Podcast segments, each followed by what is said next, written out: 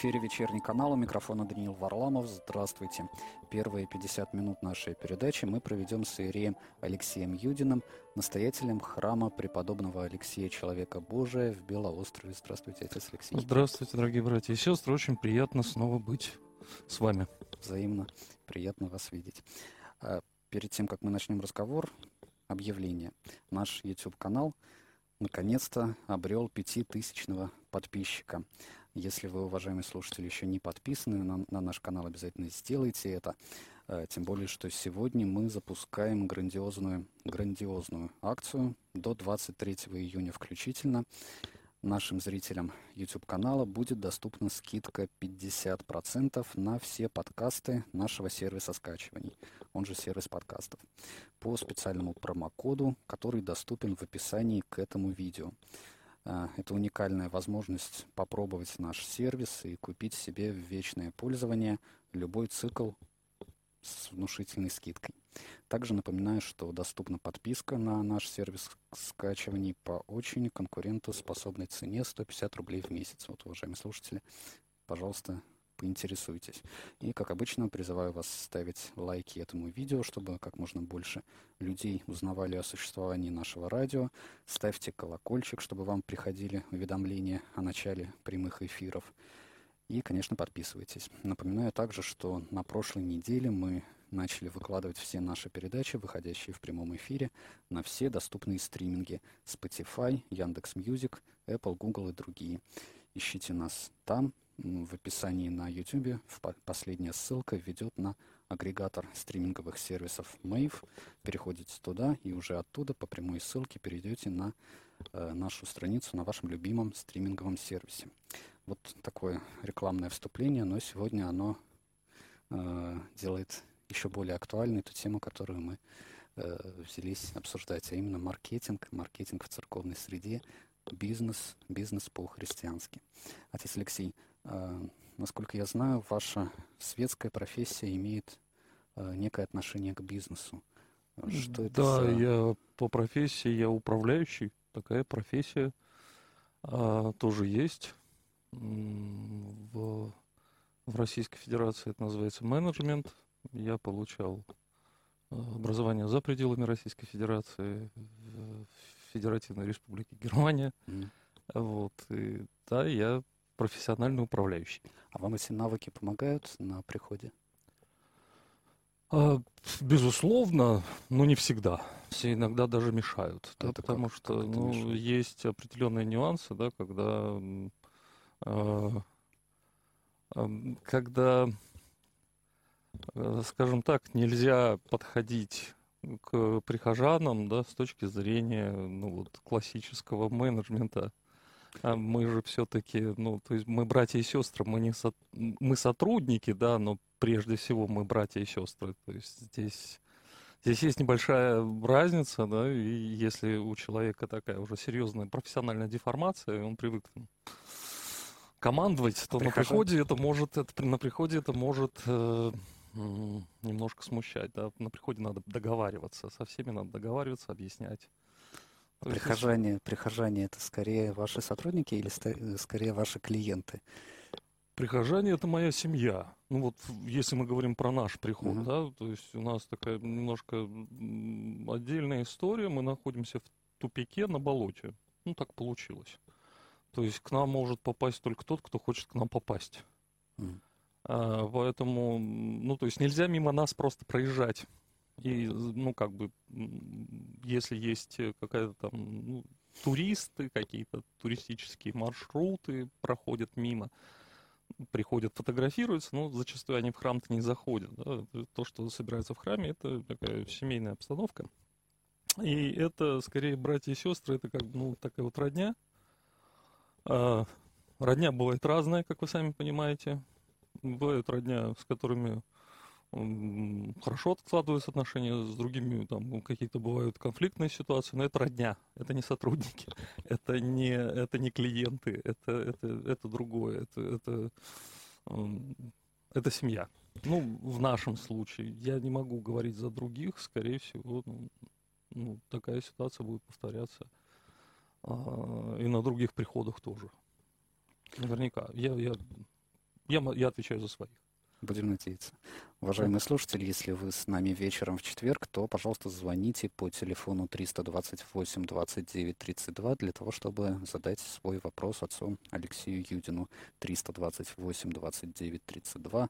Этот же номер для текстовых сообщений через WhatsApp. Плюс 7 812 328 29 32. Также задать вопрос можно в чате на YouTube. Итак, церковь и маркетинг. А, формирование положительного общественного мнения о своем продукте – это обязательная задача любой организации. В случае с церковью, в случае с приходом. О каком продукте идет речь? Э, с продуктом, ну, если мы говорим про продукт, да, то мы возвращаемся сразу к комплексу маркетинга, это вот дистрибьюция и продвижение продукта, Здесь, наверное, э, чтобы не углубляться вот в какие-то такие а, дебри, в которых можно заблудиться там и мне, и вам. А, давайте, я, я предлагаю просто такую, такую игру, которую я предлагаю студентам иногда своим. Это называется перевод а, с богословского на менеджерский. Ну, то есть у нас есть язык насколько он русский, это сложно говорить, да, есть язык менеджеров, есть язык богословов. А, и знаете, очень интересно получается в этой игре, когда, когда переводишь многие вещи становятся более понятными, почему, почему так важно знать, например, иностранные языки. Потому что при переводе на иностранный язык а, некоторые то есть ты, ты пытаешься подобрать э, те слова, которые будут передавать ту мысль, которую ты вкладываешь в эти слова. Да, и здесь на, на, на родном языке мы часто даже не задумываемся, да, что мы хотим сказать, мы просто говорим. А на иностранном приходится это делать ну, подневольно. А, и иногда человеку, говорящему на иностранном языке, самому становится понятным, что он сейчас сказал. Вот, поэтому такие, такие формулы перевода, они достаточно интересная. И вот а, началось, началась эта игра давно еще. А, перед эфиром вы меня спросили про уход из бизнеса. Мы не будем в это углубляться. Просто когда я уходил, да, некоторые из моих таких коллег а, сказали, ну вот, конечно, он уходит в ЗАО РПЦ. Там типа круче. А, к сожалению, люди не совсем, ну, или к счастью, а, у них какая-то своя была идея при этом, но сама, сама формула а, мне очень понравилась, я, я, я, я с радостью ее принял, я говорю, конечно, да, да, да я ухожу за, я ухожу в ЗАО РПЦМП. Для вас это не обидное это, это, это, это замечательнейшая формулировка, и она мне нравится. Некоторые говорят, ООО, это неверно. Ну, потому что это не ограниченная ответственности, это закрытое акционерное общество. А если мы говорим о сути, да, вот немножко сейчас вот над сутью, а, действительно, а, это общество, в котором есть а, акционеры. Акционерами в этом обществе являются все православные христиане. То есть в той или иной степени мы рассчитываем на какой-то бонус, ну, то есть на какую-то прибыль от участия а, в этом процессе. Да? А, у нас есть совет директоров, у нас есть председатель совета директоров, и у нас есть владелец, он же основатель, он же э, держатель контрольного пакета акций. И это не святейший владыка. Это глава церкви. Это глава церкви Господь. Ну, то есть, если мы вот таким вот языком рассуждаем, то вот, вот и при этом я сказал, да, я ухожу в ЗАОР ПЦМП на должность менеджера, потому что мне кажется, и даже не то, что кажется, а я уверен, я знаю владельца, и он обещал мне большие дивиденды, если я буду исполнять свою работу хорошо. И вот, наверное, дальше мы продолжаем о дивидендах и менеджменте как таковом, да, то есть я пошел в РПЦ на долж... за РПЦ МП, да, на... еще раз, это корпорация. Почему мне так нравится это название, да, почему мне нравится это, это сравнение, а, люди пытаются нас этим оскорбить, на самом деле это не оскорбительно, это, это просто расставляет точки над «и». Но не в том понимании, которое вкладывается, вот, вкладывается теми, кто в нас кидается, а в том, которое действительно, если мы понимаем, о чем идет речь. Церковь да. это корпорация. Отец Алексей, если вот эту аналогию продолжить, какой все-таки продукт производит мы наша... Мы к этому подходим. Мы занимаемся общество. переводом. Мы занимаемся Хорошо. переводом. А, то есть мы корпорация. Корпорация происходит от слова корпус. Корпус Христи. Тело Христова. Мы корпорация, потому что мы есть тело Христова. Мы и есть самая настоящая корпорация. Из всех, все другие корпорации это, э, э, как сказать, это подражатели основной корпорации нам. То есть мы есть корпорация, мы есть воплощение. То есть если корпорация перевести на русский язык, то получится воплощение. То есть мы воплощение Христа, по идее тот смысл, который закладывается в церковь. Э, и вот есть менеджеры, священники. Да, я вот со студентами говорю, э, скажите, пожалуйста, чем мы занимаемся, вот менеджеры. Вот мы менеджеры представили, да, и менеджеры мы чего, почему, каким образом? Ну, вот, мы менеджеры чего? Производства. Мы менеджеры по оказанию услуг. Менеджеры чего? Как ни странно, Самая близкая аналогия – мы менеджеры по закупкам. Что мы закупаем? Мы закупаем человека. Полностью. Без остатка. Ловцы человеков. Всего. Полностью человека. Есть валюта, валюта сделки. И эта валюта сделки сейчас прозвучит достаточно жестко, да? ну, ну вы понимать должны. А, мы, мы, имеем, мы имеем возможность расплатиться – валюта сделки тело и кровь Христова. Мы покупаем человека всего полностью за Христа. С другой стороны, можно сказать, что мы продаем Христа в обмен на человека. Человек продает себя в обмен на Христа. Так можно выразиться тоже. И мы тогда менеджеры по продажам. Вам не кажется, что отношения Господа и человека, они непосредственные? И роль... Совершенно верно, да. Но человек должен совершить вот этот свой, э, свой переход, да, определенный, а, определенный Пасха, да, Песах, переш, переход от одного к другому. То есть я перехожу, и этот момент – да, когда я себя отдаю полностью, без остатка, он может быть связан с любовью, что и закладывается в церкви, да, это не продажа, это любовь. А, но наиболее близкая аналогия, да, наверное, это все-таки э, вот, вот это вот, вот взаимоотношение. Здесь, чтобы вам было понятно, я такой пример приведу про батюшку одного.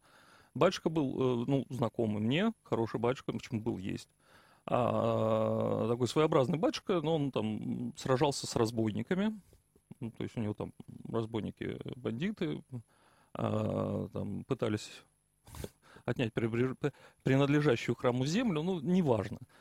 А, и был такой диалог, то есть они пытались с ним, разбойники, пытались с батюшкой договориться. Он говорит, батюшка, а, ну, давай, короче, уже не это, не компасируй ничего никому. Ты, все же продаются, да, ты просто назови свою разумную цену и как бы договоримся, и все, ты успокоишься, и нам хорошо, и тебе неплохо, то есть всем будет замечательно. Вачка упертый такой сидит, говорит, не, говорит, у, у вас, ребята, говорит, столько нету. Он говорит, ну сколько ты хочешь? Ну вот 5 миллионов, там, 10, 20. Говорит, ну не может быть 2. Тот, тот мотай головой. Говорит, не может же быть 20. Он говорит, ребят, у вас столько нету.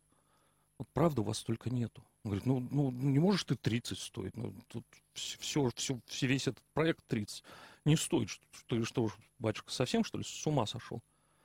Он говорит, у всех, говорит, есть ценник, назови разумный. Он говорит, я называю разумный. Говорит, у меня есть тоже ценник, да, как все. Я стою ровно одно Царство Небесное. У вас есть? Нет? Свободны. У вас есть одно Царство Небесное? Нет? Я стою ровно одно Царство Небесное. Вы поймите правильно, да? Вы все куплены дорогой ценой, это сказал не я. Ну, это сказал апостол Павел, поэтому аналогия с куплей-продажей это тоже не моя. Это аналогия апостола Павла. Причем батюшка, когда сказал, я стою ровно одно Царство Небесное, он показал, говорит, вот у меня и ценник есть. И показал свой крест священнический, да, который на нем висит. У меня, говорит, и ценник на мне висит. Так вот, ценник висит на каждом из нас. А какая была реакция этих бандитов? А, какая? Не знаю. Наверное, была все-таки не совсем адекватная, да, там, потому что, насколько я слышал, процесс продолжился, это, Мгм. вот этих вот э, прений, да, но, но суть не в этом, суть в том, что, что это столкнулись два мира, два мира Да. понимания, да. Вот Человек, сколько ты стоишь? Ну, Я стою ровно одного Христа. Отец Алексей, но мы же все живем в материальном вире- мире, Вот. мы, в- мы все нуждаемся в средствах. Вот. В И материальном сказать, мире... что мы вот, вот э, мы верующие и вот они бандиты, там э, э, Ну, два нет, разных я, мира. я же не сказал, слишком, что вот мы верующие. а, ну, два разных мира. Ну, давайте пойдем немножко дальше, да. То есть, что мы продаем? Мы продаем Царство Небесное. Что мы покупаем? Человеческие души. Ну, Звучит грубо, но отвечает действительности. М, Здесь, наверное, проще всего выйти к продукту будет через конкурентную среду. Давайте подумаем, а кто у нас конкуренты? Есть у нас конкуренты вот в этом деле? Смотря кто, кого вы включаете в эту корпорацию. Если только православных христиан, то ближайшие конкуренты, Ну соответственно, христиане других конфессий. Но вопрос, Ну, а они вот все- конкуренты все, или все, нет? Все говорят, Они да, вот чем занимаются? католики, там. Нет, ну, отец еще. Алексей, но... Э, э, э, Христос сказал в отношении них, я сейчас не, не пытаюсь там развивать идеи экуменизма, в этом я не разбираюсь, и, соответственно, это должен специалист говорить, да, но, но Господь сказал, кто не против вас, тот за вас. А, То есть они тоже в нашу другие, другие верующие входят? люди, другие верующие люди, если они и, э, э, то они, ну, они, по крайней мере, говорят о Боге. А некоторые из них говорят о, Гос- о Господе Иисусе Христе. Некоторые о нем говорят даже очень хорошо. Хорошо, тогда кто наши конкуренты? А их обозначил сам Господь в Евангелии. Апостолы за ним повторили. Кто основной конкурент наш в этой борьбе? Или- Сатана? А, сатана как глава противоборствующей корпорации, да. Но корпорация называется иначе. Мир. Она называется мир. Мир возле лежит, все царства дам тебе, если Паша поклонишься мне, Господь не возражает. То есть Господь постоянно противоставляет себя миру. И мир — это вот, вот другая сторона этой истории, которая также борется за всего человека безраздельно, пытаясь приобрести его за ничего.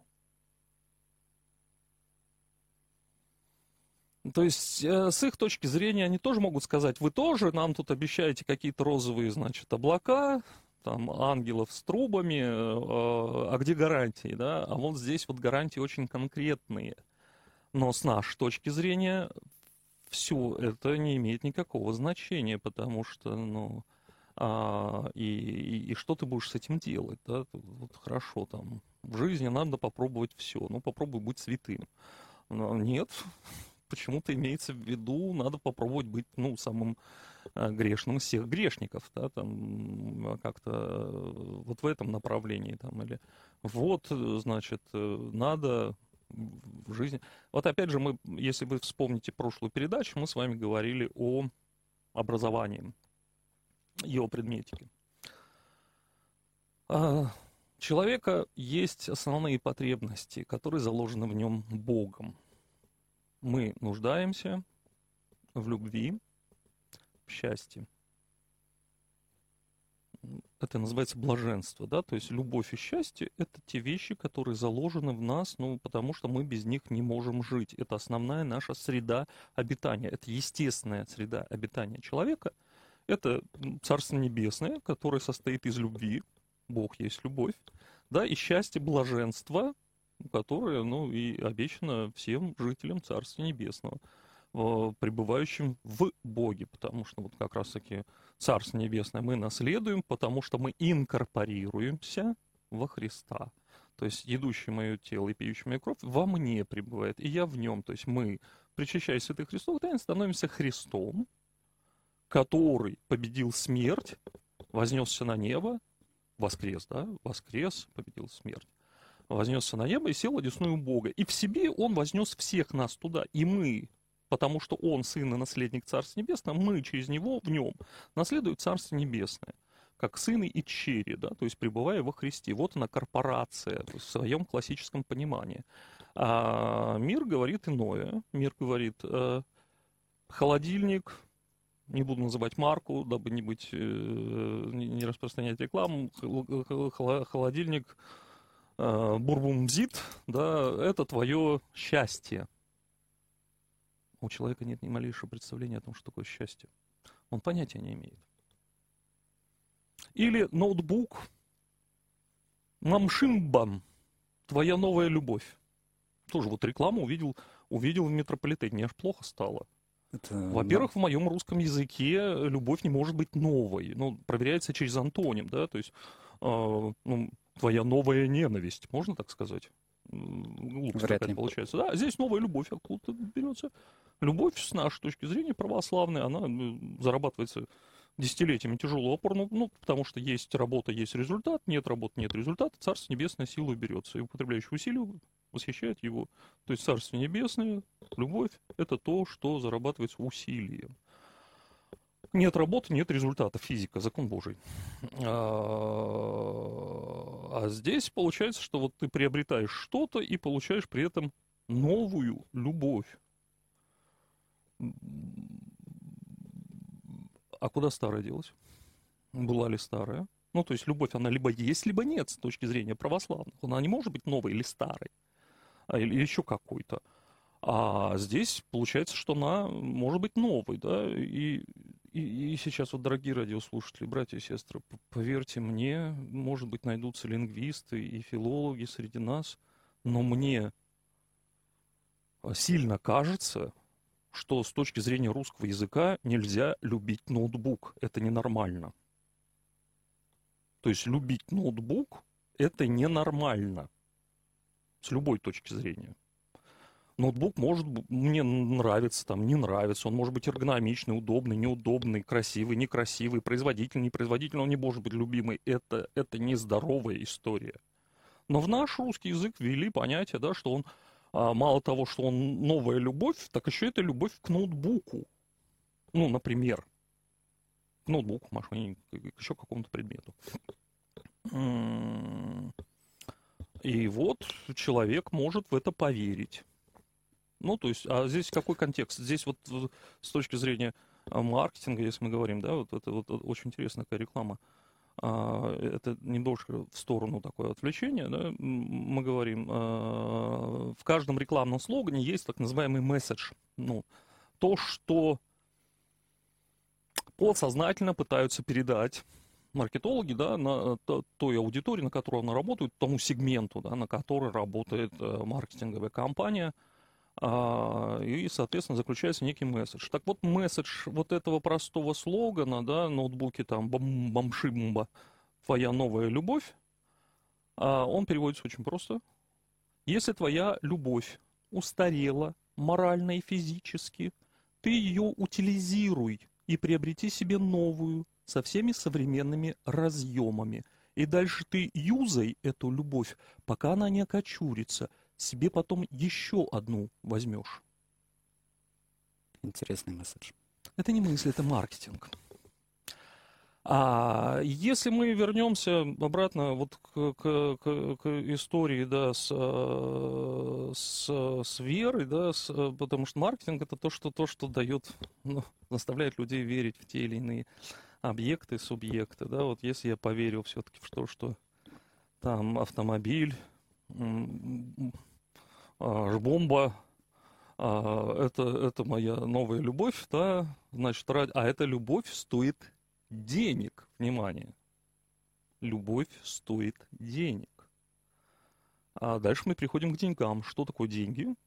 Сейчас задам глупейший вопрос из разряда из разряда вот детских вопросов. Помните, да, летели два крокодила, один зеленый, другой в Африку. Сколько весит килограмм гвоздей? Сколько стоит 100 рублей? Вы можете мне ответить? Нет. Нет, потому, потому что они ничего не стоят. Это, это бумажка. А зачастую это даже уже не бумажка, а просто цифры в вашем смартфоне или там на, на компьютере. А, но это, это может быть буханка хлеба, пакет молока, это может быть э, проездной билет в автобусе, это может быть определенное количество времени вашей жизни. То есть за это продается жизнь человека. Ну, каждый из нас работает, если так уж грубо говоря. А минимум 40 не... часов в неделю мы продаем. 40 часов в неделю собственной жизни мы продаем в обмен на деньги. И хорошо, если деньги нам нужны для того, чтобы, ну, как средство обмена для того, чтобы на эти деньги приобрести какие-то товары. Но иногда деньги становятся самоцелью. Да. А иногда деньги ради денег. А деньги это ничто. Ничто, за которое можно в современном мире приобрести все, как утверждает современный мир. А, да. И не только современный, но мир всегда так говорил, что деньги, да, за них можно купить все. Власть, э, влияние, почет, уважение, любовь. Но на самом деле это ничто. То есть приобрести все за ничто, что это как небесовский разводняк с точки зрения, уж извиняюсь за грубость, да, с точки зрения действительно православия. И когда мы приходим к этому убеждению, да, то мы, мы, мы вот понимаем, да, то есть мы приобретаем, не, ну, по сути, не очень качественный товар, я сейчас про себя, по очень дорогой цене несоизмеримо дорогой цене. То есть вот этот товар, вот да. который, который сейчас говорит в этот микрофон, и может быть вам казаться что угодно, но я этот товар знаю изнутри. И поверьте мне, и он крайне некачественный. И этот товар приобретен по невероятно высокой цене. Причем оплачен самой ликвидной валютой этого мироздания.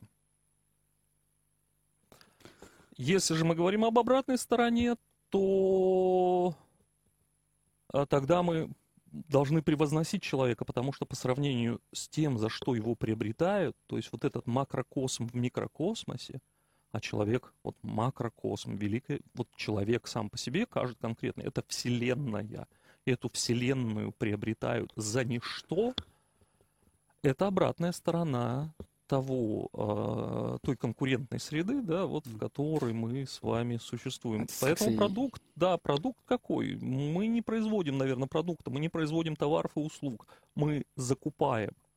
Мы закупаем человека по той валюте, да, невероятно высокой и невероятно ликвидной, э, которую нам даровал Творец всей Вселенной. Да? Вы куплены дорогою ценою. И не смейте, не смейте продавать себя дешевле. Будете дешевкой. Да.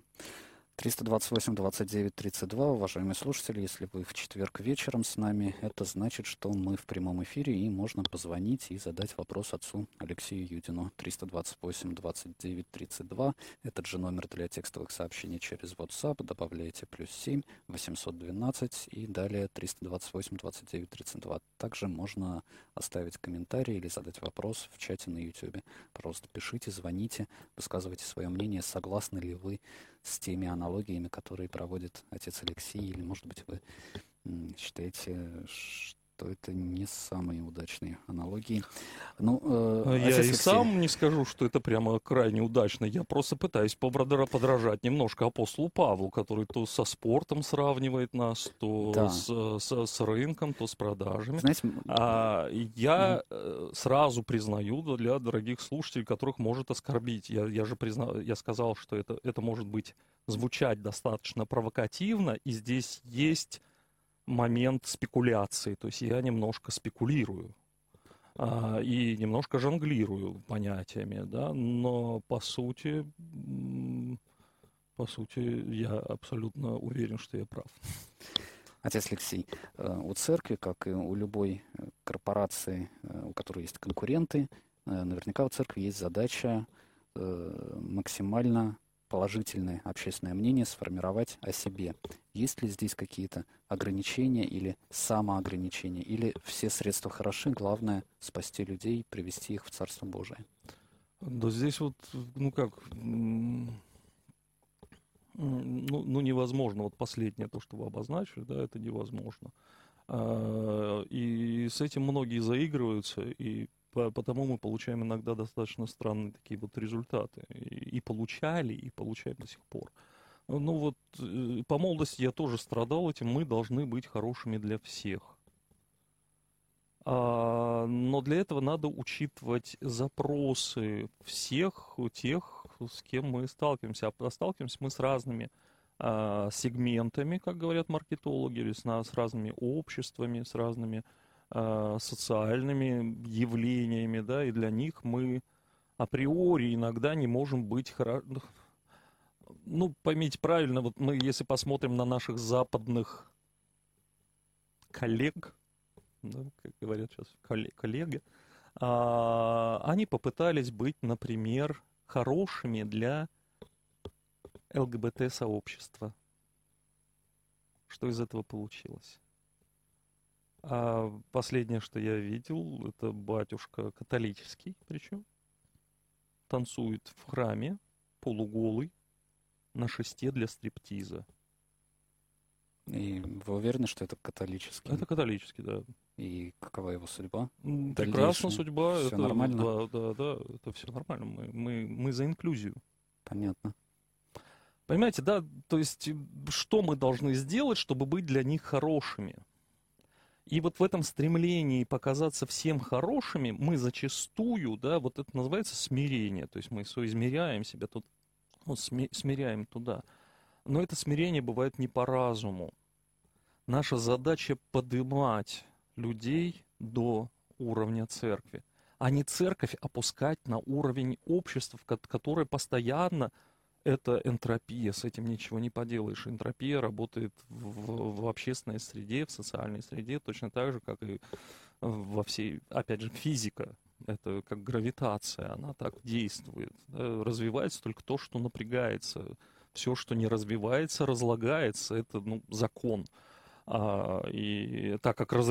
а так как развитие требует напряжения, а разложение напряжения не требует, ну, то стремление к развитию будет минимальным, а стремление к разложению будет стремиться максимализировать. А церковь может же говорить на языке современном? Например, вот на у современном, протестантов... да. В современном языке никто не запрещает говорить, но вопрос же, что мы вкладываем в эти слова. Вот смотрите, у нас да. в храмах э, музыка Э, у нас нет музыкальных инструментов, у нас э, песнопение в вполне определенном стиле, который, может быть, не всем нравится. А вот, а всем нравится, не знаю, кто там, э, Джастин Бибер или, я не знаю, как, Эд Ширан.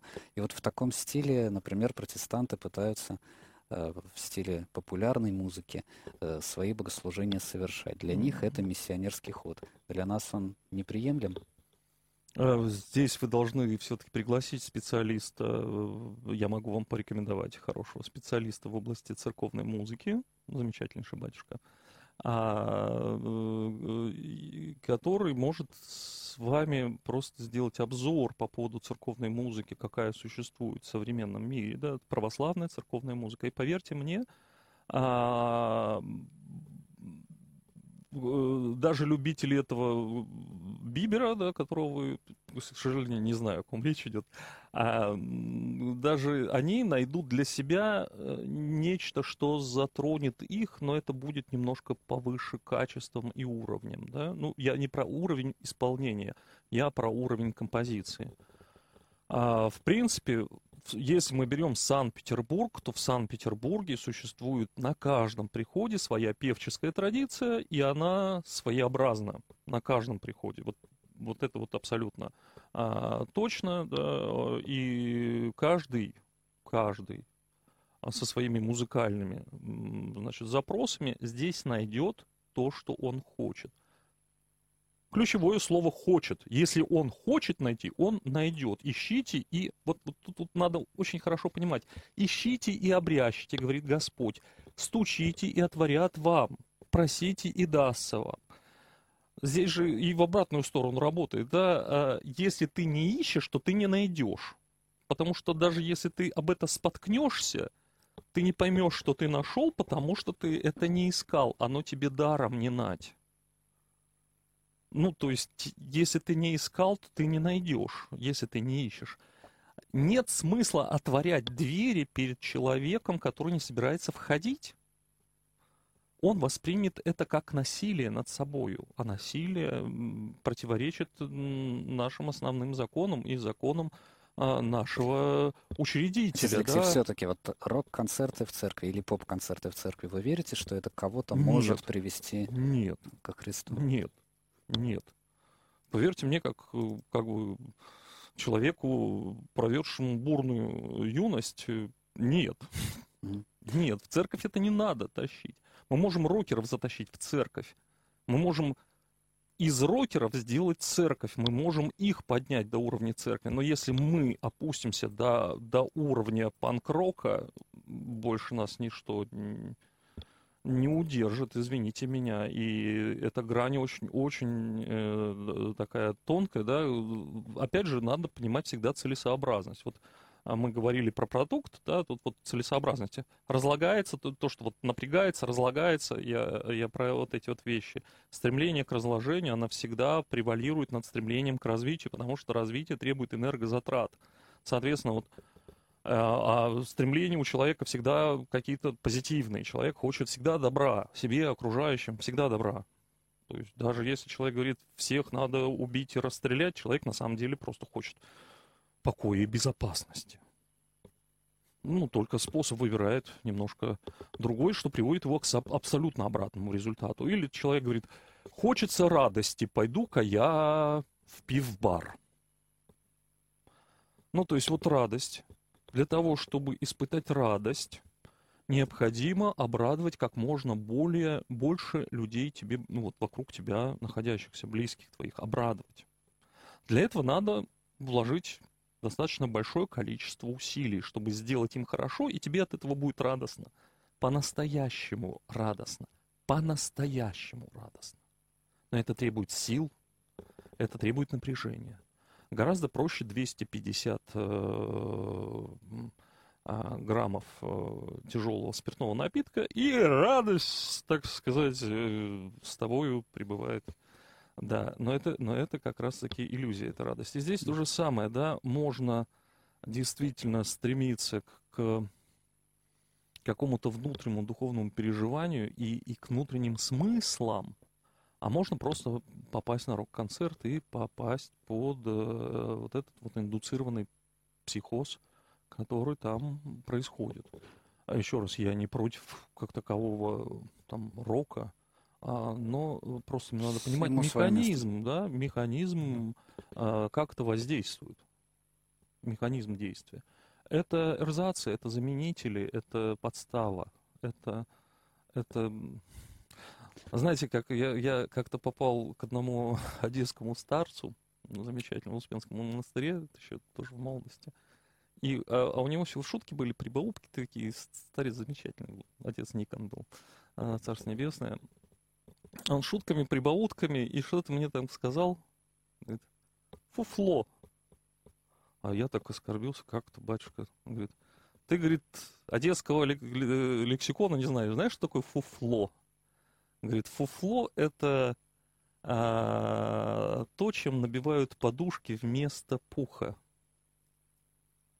То есть это луковая кожура, ну, луковая чешуя, вот эти mm. вот, как это называется, да, вот шелуха, луковая шелуха и там еще какие-то вот такие, в основном луковая шелуха. И здесь вот я сравнение такое с, а, с, с лукавством, да, там тут из чего состоит лук? Ну, из сплошных, то есть лука как такового его нет. Ты не можешь найти лук, он весь состоит из из каких-то оболочек. Одну снимаешь, под ней другая, а ты это снимаешь, и там еще одна, и это снимаешь, и еще одна. А где ну, настоящая? От настоящего-то и нету. потому что э, фуфло.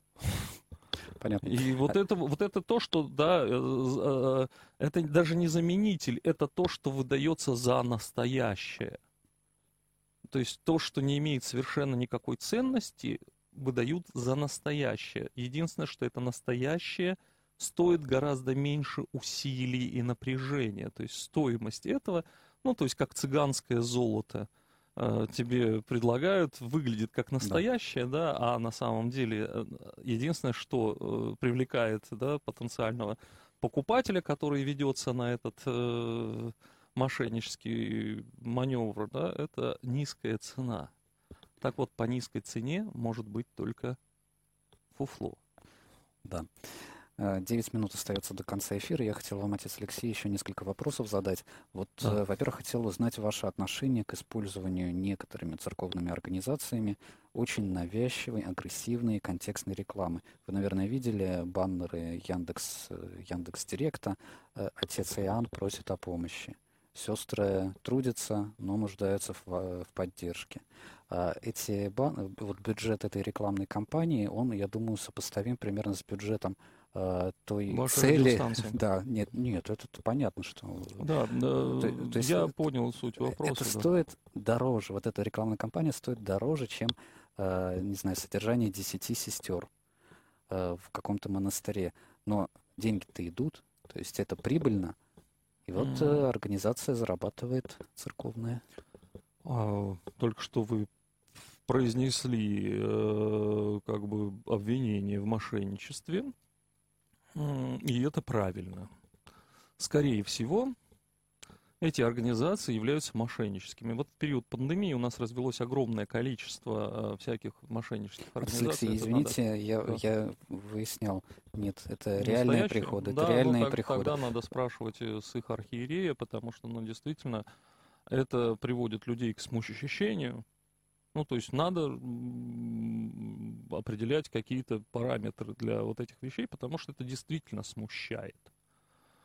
В период пандемии был даже патриархии выпущен специальный список да, сайтов вот, поддельных и, и мошеннических. А если э, вот таким способом зарабатывает церковная организация – на хлеб насущный. Ну, я как минимум этого не понимаю, как и молебны онлайн, свечки онлайн, записки онлайн. Вот этого, кстати, меньше стало, заметили да, вы или меньше, нет? потому что... Им потому на смену что, как раз да. пришли вот эти... А, приют. Вот э, здесь я думаю, что стоит э, разбираться ну, специальной какой-нибудь комиссии патриархии, потому что ну, для меня это, ну, это действительно приводит людей к смущению, потому что должна быть понятна целесообразность вот таких вот сборов, да, потому что если стоимость рекламной кампании равняется стоимости храма, на который эта рекламная кампания затеяна. Ну, может быть, не равняется, но, по крайней мере, это сопоставимо. Ну, я могу представить, что пришел кто-то с благотворили, сказал, ну вот денег дать не могу, но мы можем тебя там в свой проект там включить, да,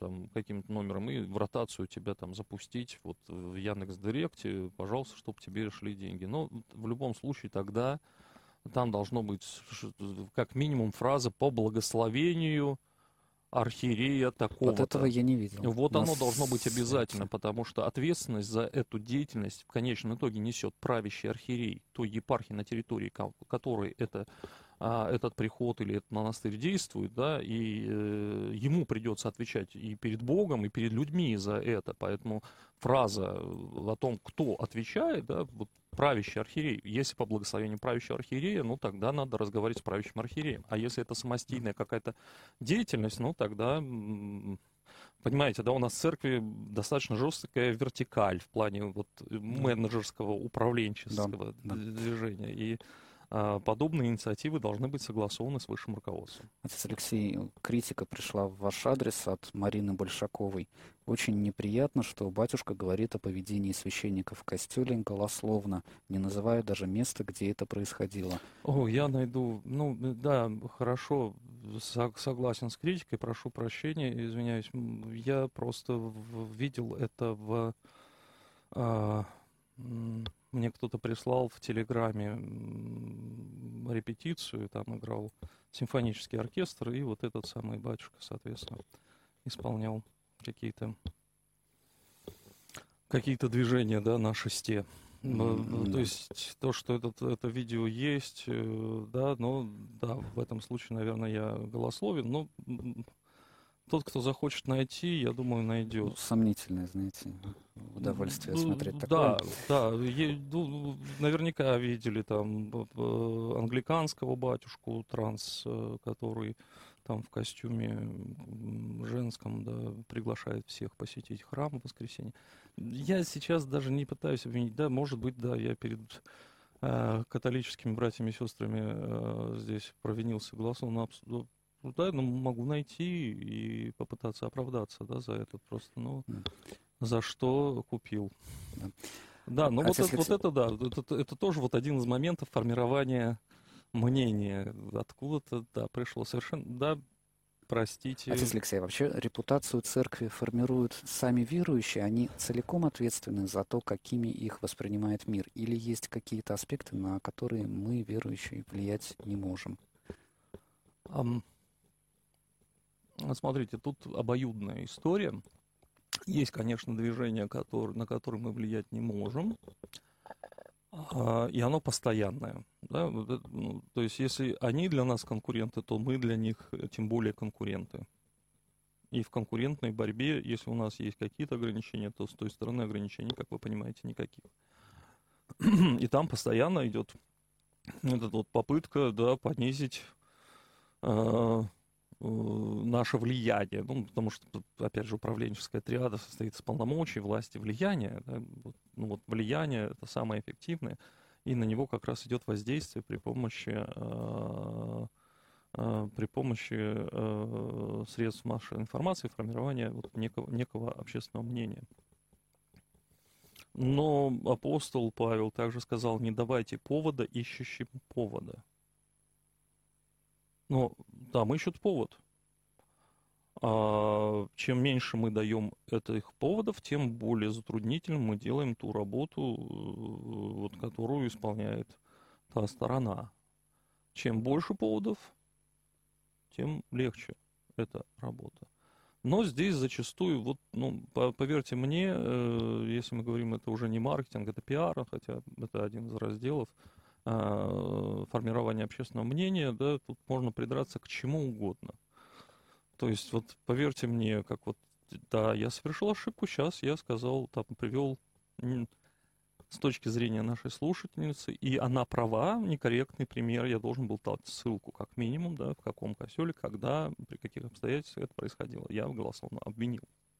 Это можно сейчас раскрутить до невероятных а, размеров, из любого разговора Из можно... любого разговора совершенно, из, из чего угодно можно сделать все, что угодно, и это тоже, но это зависит от того количества людей, которые собираются и хотят в это поверить, потому что все-таки спрос рождает предложение, да, и если люди хотят, а, они хотят, чтобы кто-то им сказал, ребята, напрягаться не надо, не надо напрягаться все и так хорошо.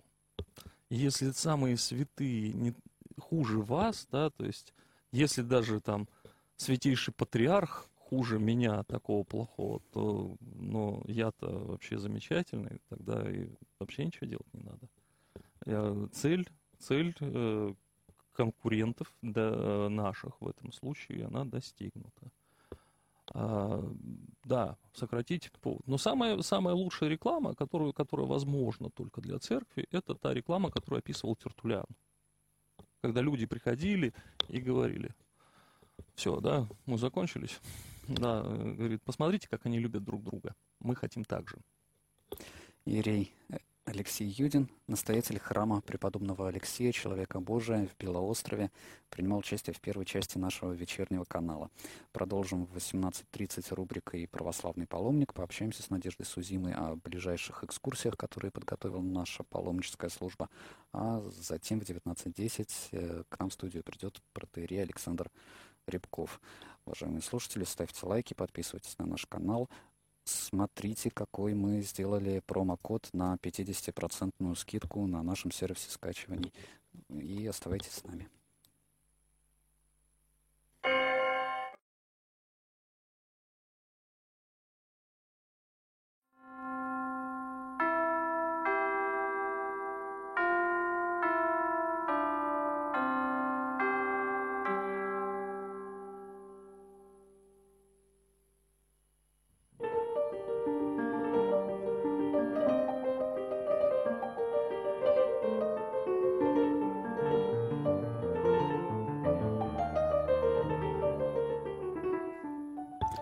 Продолжаем вечерний канал. У микрофона Даниил Варламов. Здравствуйте. Настал черед рубрики «Православный паломник». И у нас в студии руководитель паломнической службы «Радио Град Петров» Надежда Сузима. Здравствуйте, Надежда. Добрый вечер, дорогой Даниил, наш уважаемый радиослушатель. Если у вас, уважаемые слушатели, будет желание позвонить нам в студию, то вот наш номер 328 29 32. Этот же номер для текстовых сообщений через WhatsApp плюс 7 812 328 29 32. И можно писать также нам в чате на YouTube, если вы нас слушаете вечером в четверг. А если вы слушаете нас в пятницу, это значит, что вы слушаете повтор и позвонить не получится. Надежда, ну мы вдвоем сегодня, зато мы будем говорить о, обо всех, наверное, экскурсиях, которые, которые планируются в ближайшие... Ближайшее Месяц. лето. Ближайшее Ближай- лето. Да. Это лето прекрасное. Прекрасное лето в Санкт-Петербурге наконец-то наступило. Мы ждали его очень долго. Всех нас изумлял снег, который падает иногда. Да, в начале июня были заморозки очень Да, часто. в да. Ленобласти. Да, совсем недавно были заморозки, но сейчас уже кажется, погода налаживается, и, конечно, хочется куда-то поехать. Так вот, в первую очередь, дорогие друзья, вот не откладывая в долгий ящик, я вам предлагаю составить Завтра. программу, да, буквально вот уже завтра. Представляете, даже уже мы не ждем субботу, мы не ждем воскресенья, а буквально уже завтра. Но завтра вечером. Это поездка, это экскурсия, которую мы ждем уже целый год. У нас есть такая традиция прекрасная, я считаю, а, проводить экскурсию с очень романтичным названием «Поэзия белых ночей». Вот да, представьте з- как, да? звучит, звучит очень поэтично. Да, мы э, выбирали долго э, из двух наименований в свое время, думали, рифмы белых ночей или все-таки поэзия. Вот, кажется, э, более романтично в Петербурге выглядит слово поэзия. Вот эту экскурсию придумала э, Марина Валентиновна Михайлова, за что ей огромное спасибо. И мы традиционно в пору белых ночей ее проводим. Вот всего лишь раз в год, дорогие друзья. Что это за экскурсия? Что, что, Это собственно, можно Ночная увидеть? экскурсия. Кажется, что можно увидеть? То есть прогулка по Петербург. Петербургу. Это не просто прогулка, это целая автобусная экскурсия. Целых пять Я думаю, часов. вы скажете, это не просто прогулка, а прогулка с Мариной Валентиновной. Да, это прогулка с Мариной Валентиновной. Это прогулка по Санкт-Петербургу. Это автобусная экскурсия по Санкт-Петербургу. Это развод на мостов в нашем прекрасном городе. Это поэтическая ночь, э, развод мостов, красота до самого утра. Э, Можно сказать, от заката до рассвета не могу сказать, потому что закат-рассвет мы будем, можно сказать, наблюдать. Вот перед нашими глазами это все будет проходить. Мы специально так эту экскурсию выстроили, чтобы вы могли успеть приехать на метро, а потом по окончании ее уехать тоже на метро домой. Мы начинаем в самом центре города, э, с площади искусств, памятника Пушкину. И, конечно, она начинается уже прямо там, вот на этой очень красивой площади, э, в обрамлении прекрасных особняков петербургских, театра, филармония, э, музей, вся красота, которая запечатлена на многих э, полотнах, красивый памятник, один из, мне кажется, красивейших памятников Пушкину. Если честно, благодарение Никушину, но он мне больше нравится гораздо, чем памятник в Москве. Правда, тоже красивый в Москве памятник. Фреско ничего не могу сказать. Но наш, мне кажется, как-то... Вот этот памятник у меня действительно с Пушкиным ассоциируется, я бы так сказала. Вот, и он там такой очень приветливый, правда? Да, да. Надежда, а много людей вообще ночью гуляет по Петербургу? Я вот просто давно не был ночью на улицах Петербурга. Да. Вот, и, Очень много людей гуляет в, в Петербурге ночью, очень много транспорта, и такое впечатление э, вот это в период белых ночей, что город просто не засыпает. Ну, туристы, туристы, наверное, туристы, и, и не только туристы, очень много молодежи, Ну, конечно же, молодежь по клубам, студентов. да. Но она всегда молодежь по клубам Всегда, да, гуляет. всегда в, лю- в гуляет. любой. Но в мне любую кажется, погоду. что вот уже совсем э, вот такие вот эти совсем вот предутренние часы, это 4-5 утра, такой небольшой, бывает такая небольшая пауза, вот такое затишье совсем, совсем вот утром рано. А потом опять начинается, причем в выходной день достаточно бурная активная жизнь, но вот я думаю, часов до трех ночи точно не стихает движение, а, по, а Нева вообще превращается а, в какое-то такое а, бурлящее русло, по которому то и дело туда-сюда снуют, снуют катеры, которые э, перевозят людей, рассказывают экскурсии, люди смотрят э, развод мостов э, с Невы прямо с акватории, но у нас в этой экскурсии не предусмотрена поездка на катере здесь. Вы можете, дорогие друзья, это уже совершить совершенно отдельно, потому что все эти поездки, они кратковременные. Мы уже тоже планировали когда-то сделать, может быть, и катер, и так, и по-другому, но вот уже остановились на этом варианте просто потому, что все говорят, а как мы потом доберемся? А нам потом будет не добраться, потому что пять часов никто на катере не катает, это вот максимум час, полтора, ну два это вообще предел, редко где такое найдешь. Поэтому, дорогие друзья, и нет смысла тоже на два часа выбираться в центр Петербурга. Но надо уже действительно и проводить солнце, встретить рассвет. А, но вот в компании Марины Валентиновны такая экскурсия очень красивая, очень романтичная. Она с выходами, она с поездками на автобусе. То есть вы в это время не устанете. А, мы стараемся предусмотреть и техническую остановку. У нас э, в городе есть в центре кафе, которые работают круглые сутки. Ну, во всяком случае, кофеек где-то можно взять попить. Но если вы возьмете термос, он тоже лишним не будет. Вам тоже будет, наверное, приятно.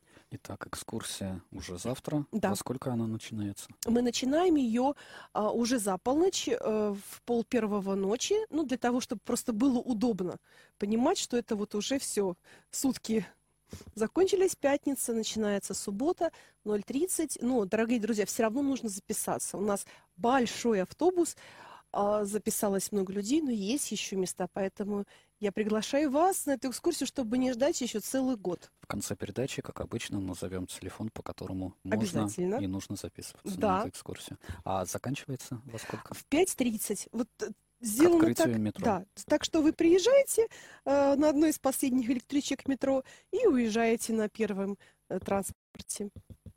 Уважаемые слушатели, у нас сегодня большое событие в жизни нашего YouTube-канала. У нас появился пятитысячный подписчик, уже даже чуть-чуть побольше стало э, нас с вами, поэтому мы запустили акцию. Смотрите описание к этому видео, там есть промокод на скидку 50% на любые подкасты на сервисе скачивания. Если вы давно хотели попробовать воспользоваться нашим сервисом, вот сейчас самое время. Э, только для вас промокод только в описании, больше нигде мы его публиковать не будем. Это специально такой небольшой наш подарок для наших зрителей на YouTube. Да, это здорово. Это не имей 100 рублей, а имей 5000 друзей. Да, уже 5000. Вот буквально вчера я открывала э, нашу страницу YouTube и смотрела, что там было 4,99 тысяч. Да, там, у меня вот. в статистике отображается до человека 4998 было утром угу. сегодня. Вот э, сейчас уже побольше, там 5 с чем-то тысяч. Вот, ну, так вот мы решили это дело отметить. Надежда, какие еще экскурсии состоятся в ближайшей неделе? Да, в ближайшие недели, буквально уже э, через э, с предстоящую седмицу, через, через вот эту вот рабочую неделю, которая последует за прекрасными солнечными выходными, а, наступает э, день, когда мы празднуем, тоже вспоминаем день рождения а, Анны Андреевны Ахматовой. Вот прекрасная тоже дата. И опять наша традиционная поездка. Но никак не можем мы не вспомнить э, эту прекрасную поэтессу и э, судьбу, которая связала ее с нашим городом. 23 июня день рождения Анны Андреевны приходится на пятницу, но традиционно мы делаем поездку в выходные для того, чтобы больше людей смогли посетить эту экскурсию. И опять ее проведет Марина Валентиновна. Многие годы проводила эту экскурсию очень интересную экскурсию проводила Ирина Савельевна Вербловская, но она уже достигла почти нового возраста, поэтому говорит, дорогие друзья, я готова с вами общаться, читать лекции, э, пишу статьи, журналы, все, но экскурсии уже на десятом десятке лет сложновато проводить полноценные экскурсии, очень большого напряжения требует эти мероприятия, поэтому, Ирина Савельевна, а, большой привет, низкий поклон, а, вот мы очень все ее любим. И хочу сказать о том, что буквально месяц назад у нее был день рождения, Надеюсь, что слушатели об этом не забыли. И тоже могли ее поздравить. Да, поздравляем, поздравляем. Да, поздравляем вдогонку. Вот. И эстафету от нее на проведение этой экскурсии, тематической экскурсии, переняла Марина Валентиновна. Ну, конечно же, куда деваться Анна Андреевна и поэзия. Поэтому и Марина Валентиновна с удовольствием... Кто еще? Кто еще, да, да, да. Вот, дорогие друзья, поэтому это тоже поездка, которую мы не часто повторяем, и у вас есть возможность, опять-таки, записаться по телефонам, которые мы укажем в конце передачи.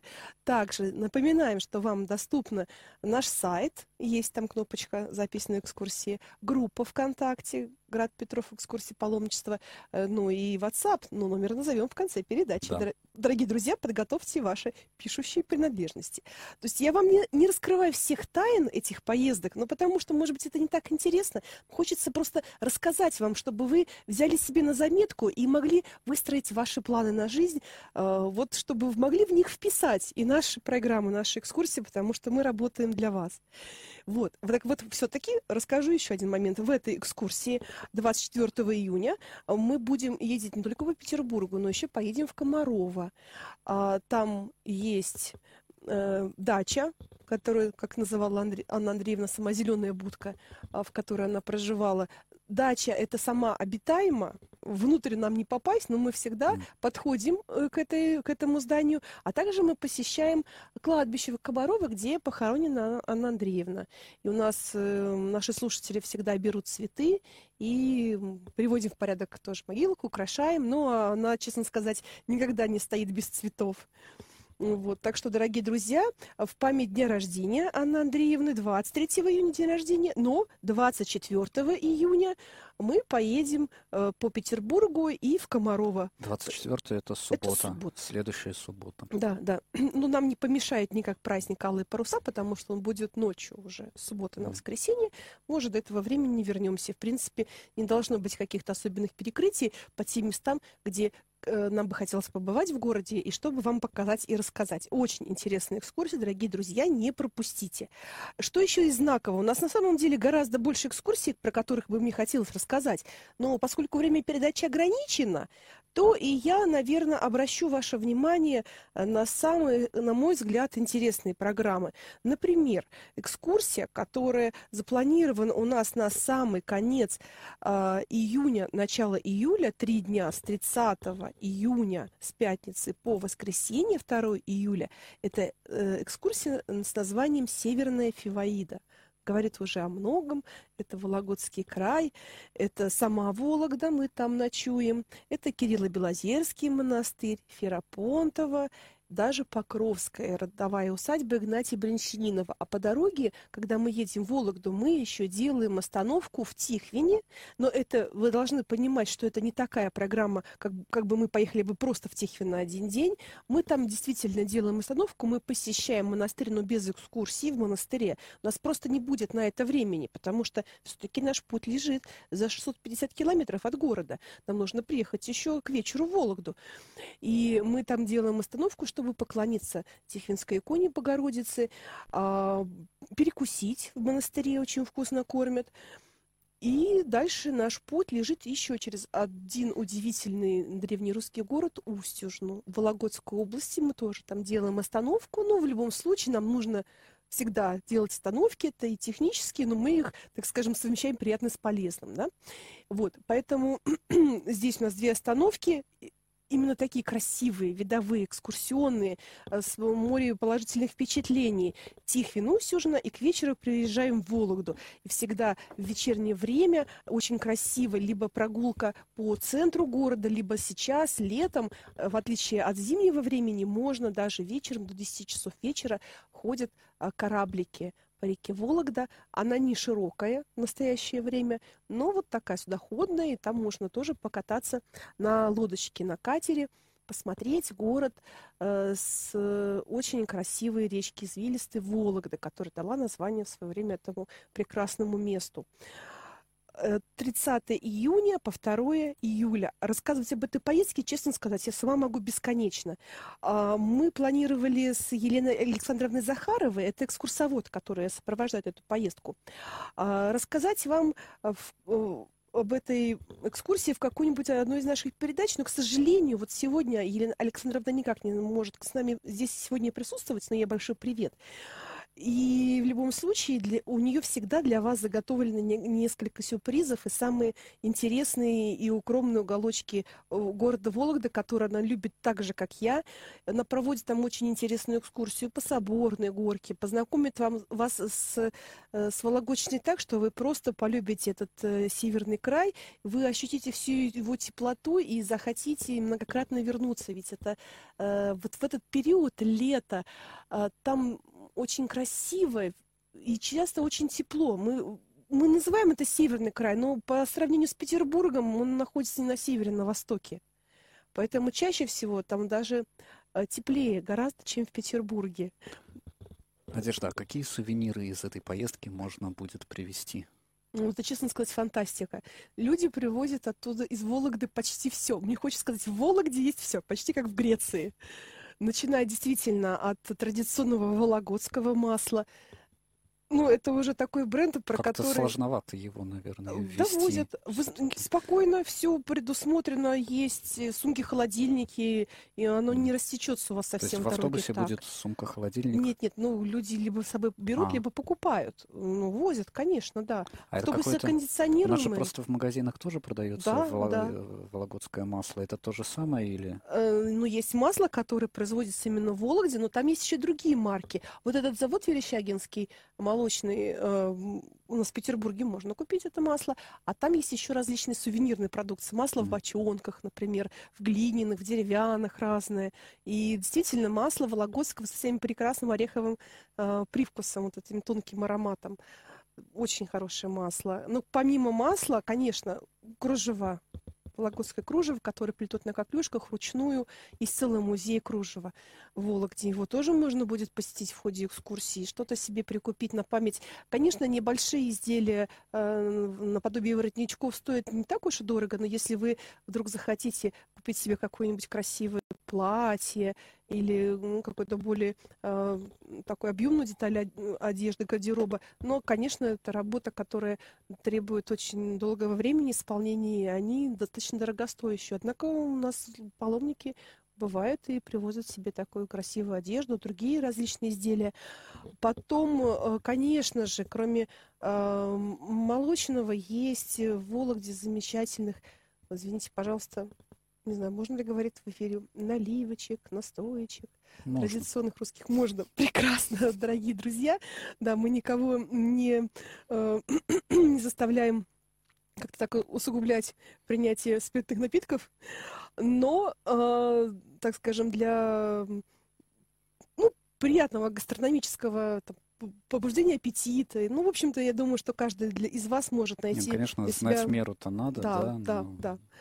Да, но есть, да, на Вологодчине делается очень много натуральных, именно на натуральном сырье, натуральных наливок и настоек, которые помогают сохранять витамины. Вот спирт э, как консервант в данном случае выступает. Если небольшой градус, и вы э, в чай, может быть, чайную ложку, почему бы нет? Да? Вот вы слышите сейчас, у меня голос немного простужен. Мне бы, наверное, тоже бы не помешало. Вот такая, такая вот вологодская радость. Но сейчас, благо, есть холодильники, которые помогают нам сохранять достоинство свежих э, ягод, и можно замораживать. Но и вот такие напитки нам тоже помогают обогатить свой рацион витаминами. Однако всегда, как правильно Даниил, ты заметил, нужно соблюдать меру. И для меня, честно сказать, вообще нет вопроса, пи- пить или не пить. Я думаю, что каждый отвечает на этот вопрос для себя сам. А, Но вообще все хорошо в мире. Даже еда, любая еда, она тоже должна быть умерена. Вы согласны со мной? Да, это еще в домострое э, было. Вот сегодня будем обсуждать в следующем часе как раз домострой с отцом Александром Рябковым. Там очень много как раз про, про меру и про меру в еде в том числе. Вот, это очень важно. Совершенно с вами согласна. Так, Даже в меру в экскурсиях тоже Да. нужно соблюдать. Поэтому все наши экскурсии мы стараемся выстраивать именно так, чтобы э, был баланс а, между а, нагрузкой для человека, ну, тоже физической нагрузкой, потому что все равно а, время идет, мы где-то ходим, мы где-то едем, тело наше испытывает определенные трудности переездов, поездок, и мы стараемся соблюдать баланс, чтобы вы могли и отдыхать, и получать очень интересную информацию, и обогатиться духовно, и время, чтобы у вас осталось и на молитву, и силы тоже оставались. Все-таки многие из наших поездок не только экскурсионные, но много из них и паломнических поездок. Вот, например, сейчас мы уже так резко пересечем, может быть, из э, Вологды на Валаам.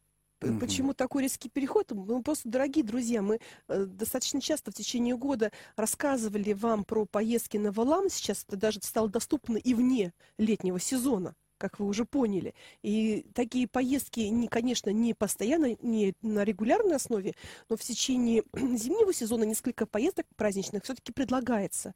И наши паломники могут воспользоваться такой возможностью. Но зато сейчас лето, благоприятное время для того, чтобы посетить э, прекрасный э, архипелаг Валам, э, монастырь, который там расположен, и его скиты. И для этого есть разные варианты, начиная от однодневных маршрутов до двух, трех и даже четырехдневных поездок. Если, конечно, вам совсем хочется посетить э, Валам на более долгий срок, на неделю, это в общем-то, тоже возможно, но единственное, сейчас уже э, с э, наличием мест в гостинице сложновато. Так, если, может быть, где-то да. к концу сезона что-то и найдется, потому что на один-два дня все-таки проще найти гостиницу, места в ней. В любом случае, на острове Валам, вот я вижу расписание поездки, э, с 12 часов 15 минут до 18.00. Это если однодневная. Да, если однодневная. Да. Ну, замечательно. И это, это каждый день возможно поехать да. на Навалам. При том, что э, на Навалам возможно не только групповой маршрут возможен. Есть также, если это необходимо, можно приехать самостоятельно в бухту, Э, монастырскую в Приозерске или в Сартовале и заказать, ну только нужно заранее заказать э, метеор, экскурсию, обед, все вот это вот можно да. сделать, но заранее. Но чаще всего люди, конечно, э, предлагают уже выстроенную, отработанную программу, которая называется Валамский экспромт, многолетние уже такой отъезженный вариант, что называется, очень хороший. И двух-трехдневные маршруты, в которые уже включены экскурсии. Но если что-то вам не подходит, конечно, или даже сейчас возможны любые варианты. Да, очень и красиво. Вот я вижу, просто. мы обычно про цены не говорим, но вот я вижу, что цена достаточно низкая. Например, там, если сравнить с Соловецким монастырем, туда э, даже однодневная экскурсия обойдется просто в три или четыре раза дороже. А тут в Алаам. Да. Да. Балан. Да, доступен. Балан. Хочу сказать, что э, коневец еще более доступен по стоимости, ну просто потому что э, коневец всего лишь там в 7-8 километрах да. от о, берега находится, а Валам в 60 от Приозерска.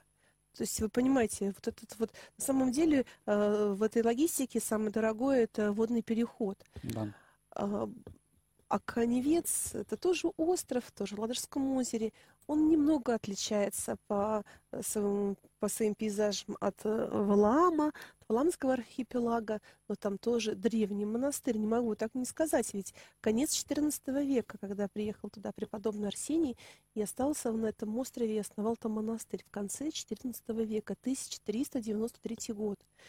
И монастырь, конечно, стены уже другие – Стены — это начало XIX столетия. Само, сам монастырь, э, сам собор э, Рождества Пресвятой Богородицы, э, гостиница есть там, очень удобная, очень уютная. Тоже несколько лет назад ее отреставрировали, обновили полностью, так же, как и на Валааме. И она ждет гостей, и на Коневце тоже круглый год. Но сейчас, конечно, лето. Лучше всего, лучшее время для поездок. Чаще всего Ладога спокойная, э, солнце, но даже если вдруг вас встретила буря или ветер или э, дождь, вы же понимаете, что, конечно, поездки бывают не без трудностей, но э, если вы, как скажем, когда паломник претерпевает вот эти трудности, потом во всех, вот просто по своему опыту, э, и я часто сопровождала раньше группы э, на Валаам и на Коневец, очень часто людям, ну, Господь посылает в этих поездках потом такие сюрпризы, о которых даже никто и не мог предположить, они были незапланированными. И люди получают гораздо больше э, в такой поездке, чем нежели они бы просто, знаете, открыли, прочитали программу от, суд, от корки до корки. Нет, у них их поездка становится более насыщенной, с такими сюрпризами, которые даже можно было себе не предполагать.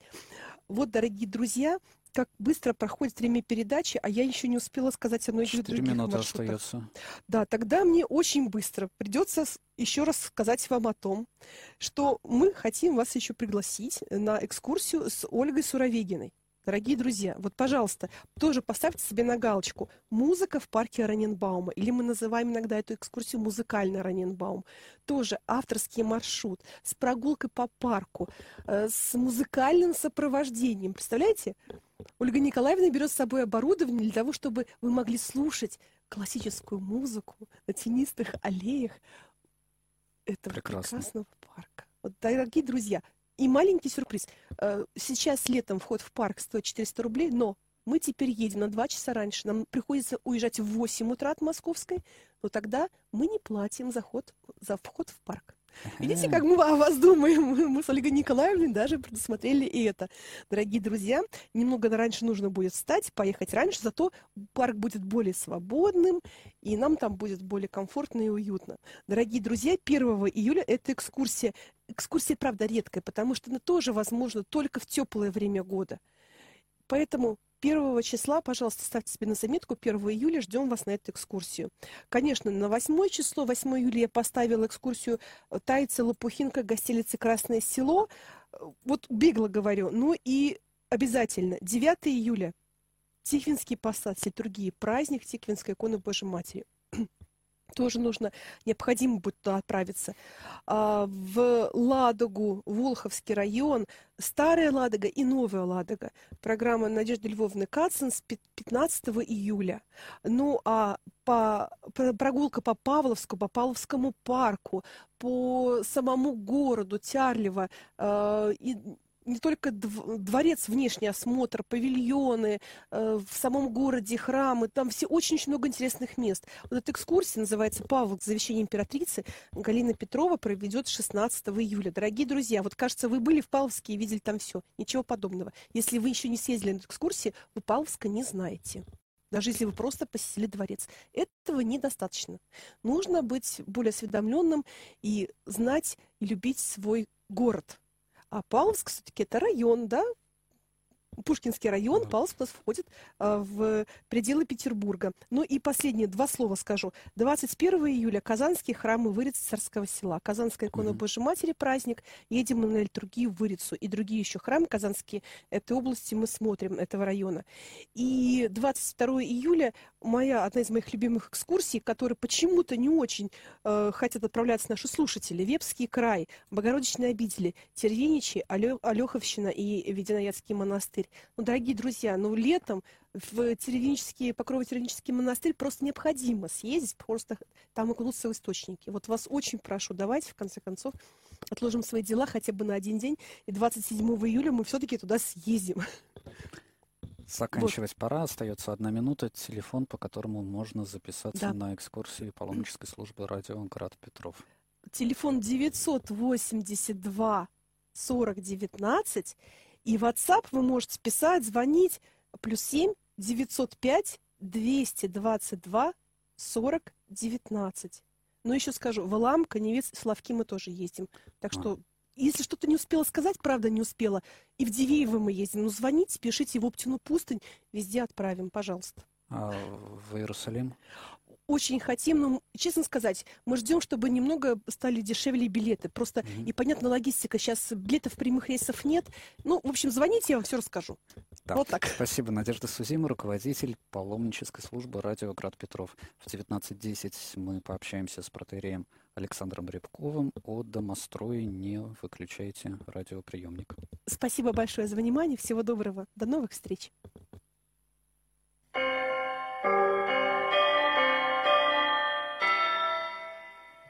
Вы слушаете радио Санкт-Петербургской.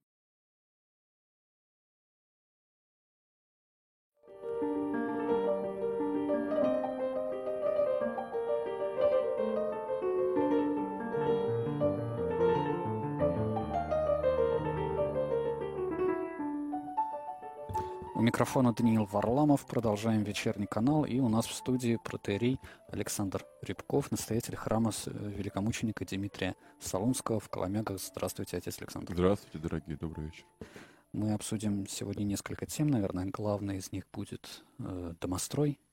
Э, в новостях эта книга появилась сейчас благодаря одному депутату. Ну, давайте, собственно, послушаем новость о домострое.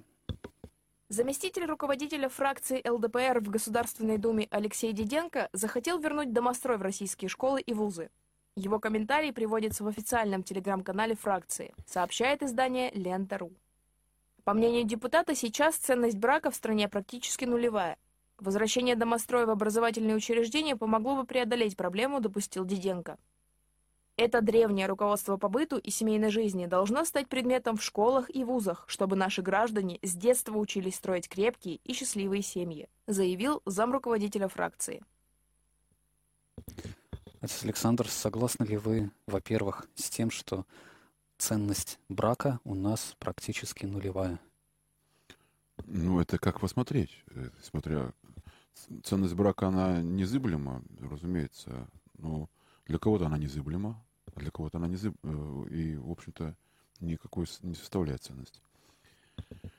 Другое дело, что браки у нас есть. Э, почему такая хлебская фраза прозвучала? Потому что у нас много разводов. Я, то есть, как бы, э, здесь же сама по себе новость, она вызывает на полемику. Поэтому фраза полемическая, разумеется. Ценность брака, она непререкаема, мы не можем так сказать, что ее нет, что ценность, брак потерял, потерял ценность. Ни в коем случае. Но тенденция к тому, чтобы грани, ну, границы там брака-то или смысл брака размывался, это, эти тенденции, конечно же, есть. А по своим прихожанам вы ощущаете, что ценность брака снижается? По прихожанам это сложно ощущать, потому что все-таки при, прихожане это люди, для которых ценность брака как раз незыблема, непререкаема в основном. То есть разводов мало среди э, прихожан? Среди прихожан, я думаю, что да. И я не встречал таких вещей.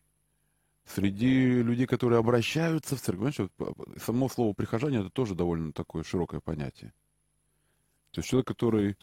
Ну, мы используем такой свой некий церковный новояз, да, мы говорим, воцерковленный человек, это тоже некий новояз, конечно, да.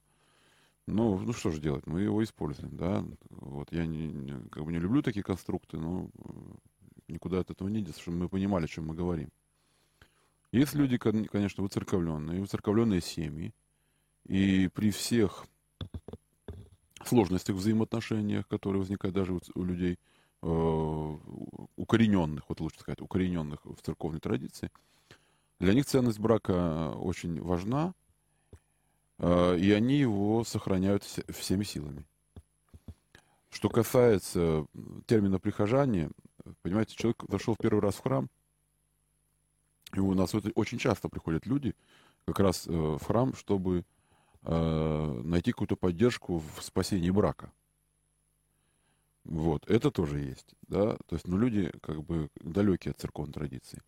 Есть еще одна категория, как бы, э, людей, которые, которые заходят в храм. Те, которые, это, это, это большая очень категория, э, наверное, очень обширная. Люди, которые связаны так или иначе с церковью, ну, как связаны, но они крещенные были в детстве. Потом, например, в юности они, ну, или не так давно повенчались. На этом связь их с церковью прекратилась. Ну, вот прекратилось все, но вот таких людей очень много. А, и потом, когда их брак трещит по швам, они обращаются в церковь. Ну, кто-то, кто-то один из них обращается очень часто в церковь. По разным, с, с разными вопросами. Или как сохранить брак. Такие вопросы тоже бывают.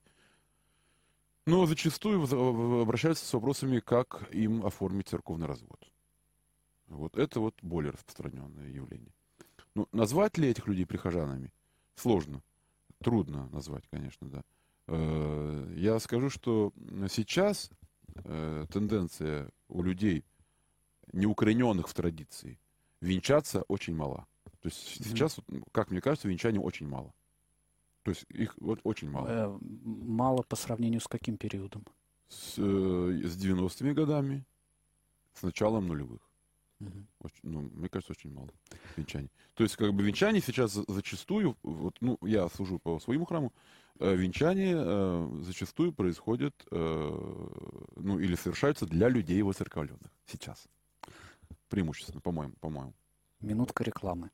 Э, У нас на YouTube появился пятитысячный подписчик. В честь этого мы запустили акцию, о которой я еще раз хочу вам, уважаемые слушатели, напомнить. До 23 июня включительно под нашими видео, в том числе и под этим видео, вы можете найти на YouTube в описании промокод для э, скидки 50% на любые подкасты нашего сервиса скачиваний, он же сервис подкастов.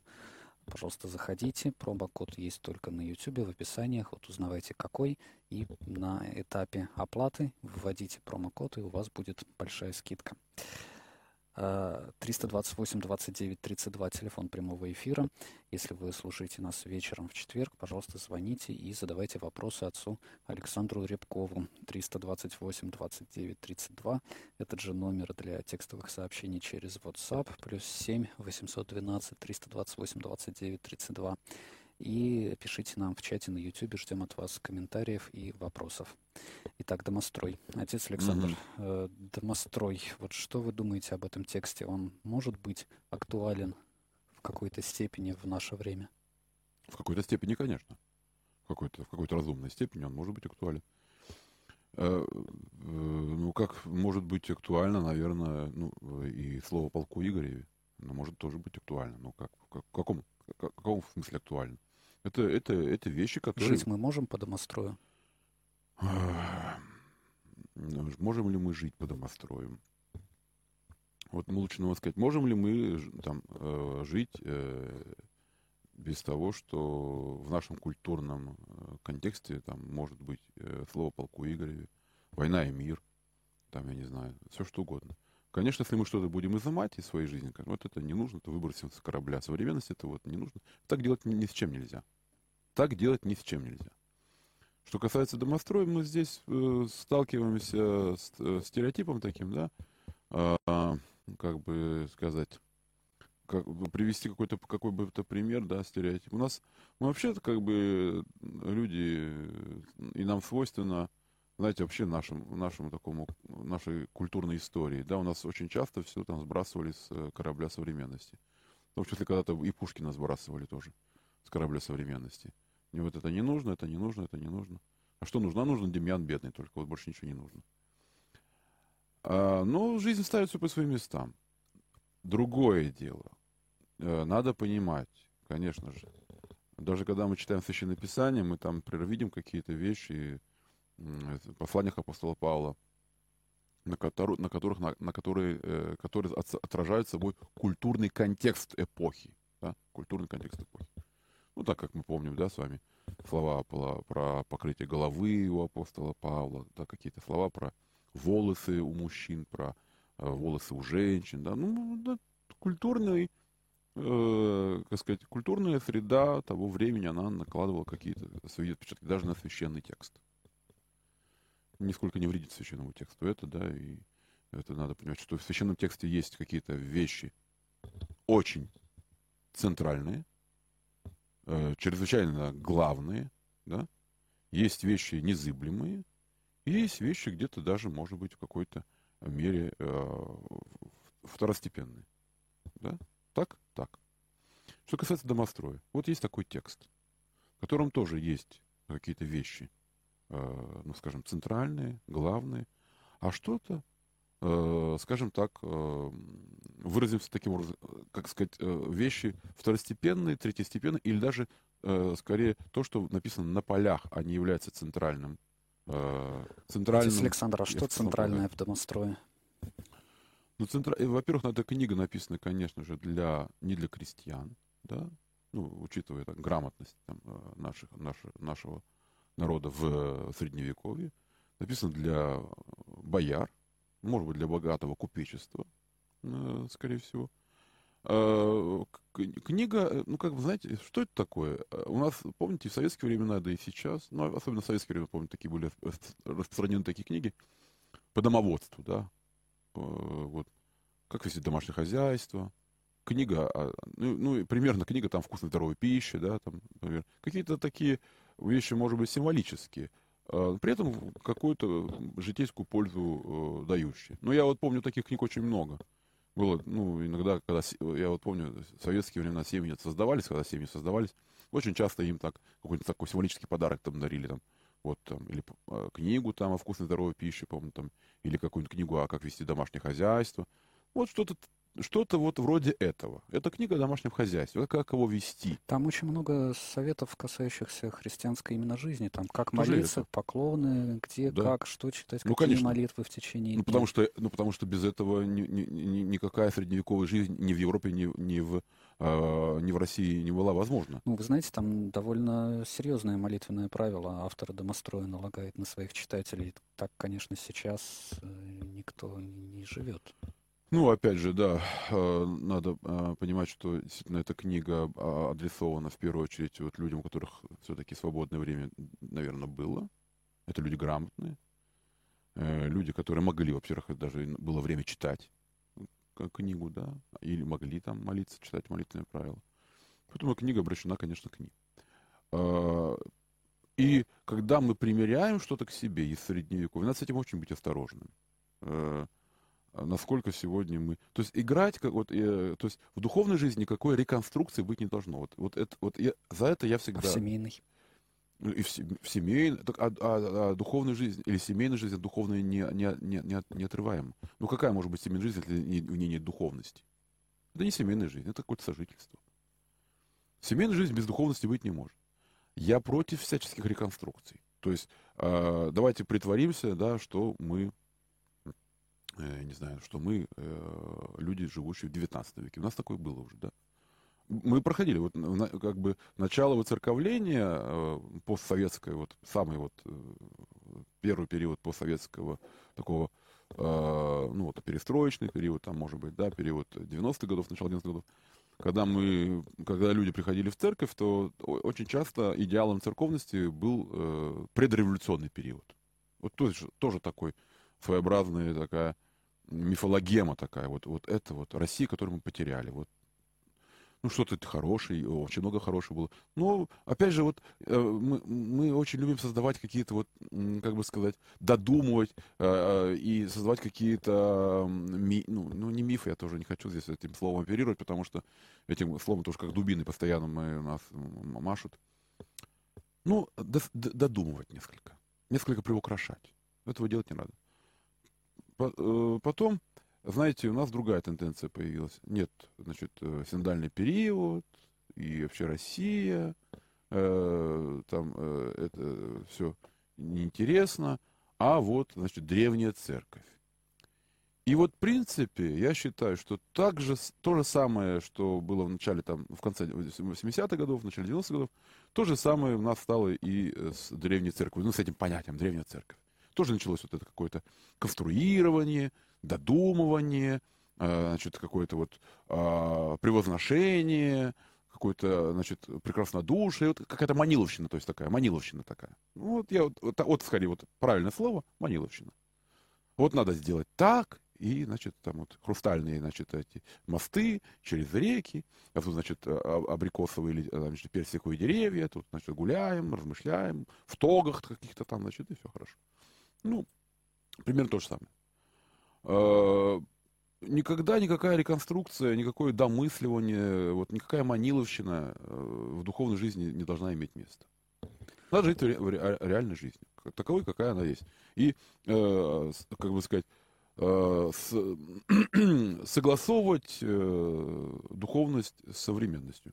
То есть к домострою, к этому тексту нужно относиться как к литературному памятнику прежде всего. Прежде всего. Но вот депутат, э, который высказался, он как раз говорит, что э, это книга руководства к действию. Давайте прочитаем, что там написано, и будем жить таким Да, образом. смотрите, это, э, вот смотрите. Роман Достоевского «Идиот» и «Преступление и наказание» — это литературный памятник. Правильно? Это, э, например, там «Господа Головлевы» Салтыкова-Щедрина. Да? Ну, Это же Но это литературный- художественная литература. Да, художественная литература. Домострой М, все-таки нет. Неважно. Ну, тоже текст, тоже текст.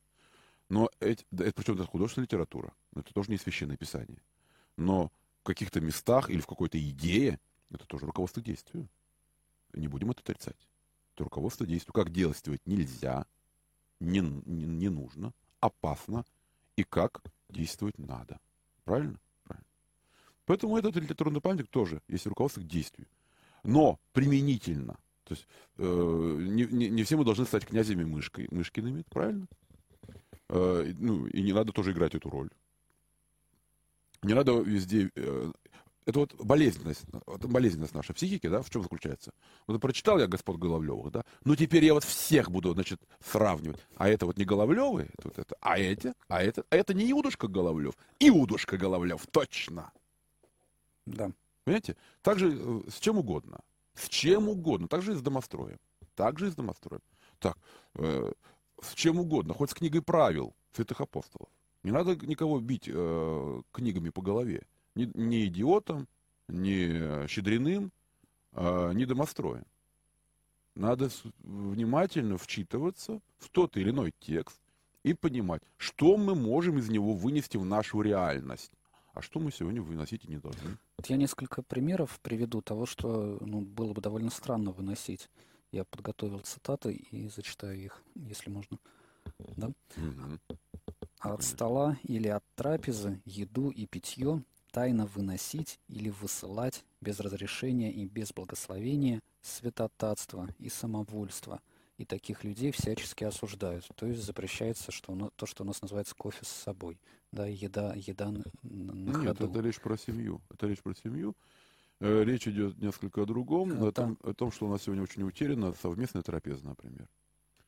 То есть э, это вот, если применить, вот это, даже если это, это применить, Про походы в гости, на самом деле. про походы, В гости. да. а, ну, и про походы в гости тоже актуально. Знаете, значит, Не, ну мы- что, бабушка, приезжаешь в гости к Нет, бабушке, бабушка она это- обязательно бабушка дает... это- как- Нет, это, благослов- собой это благословения. Бабушка это с благословения.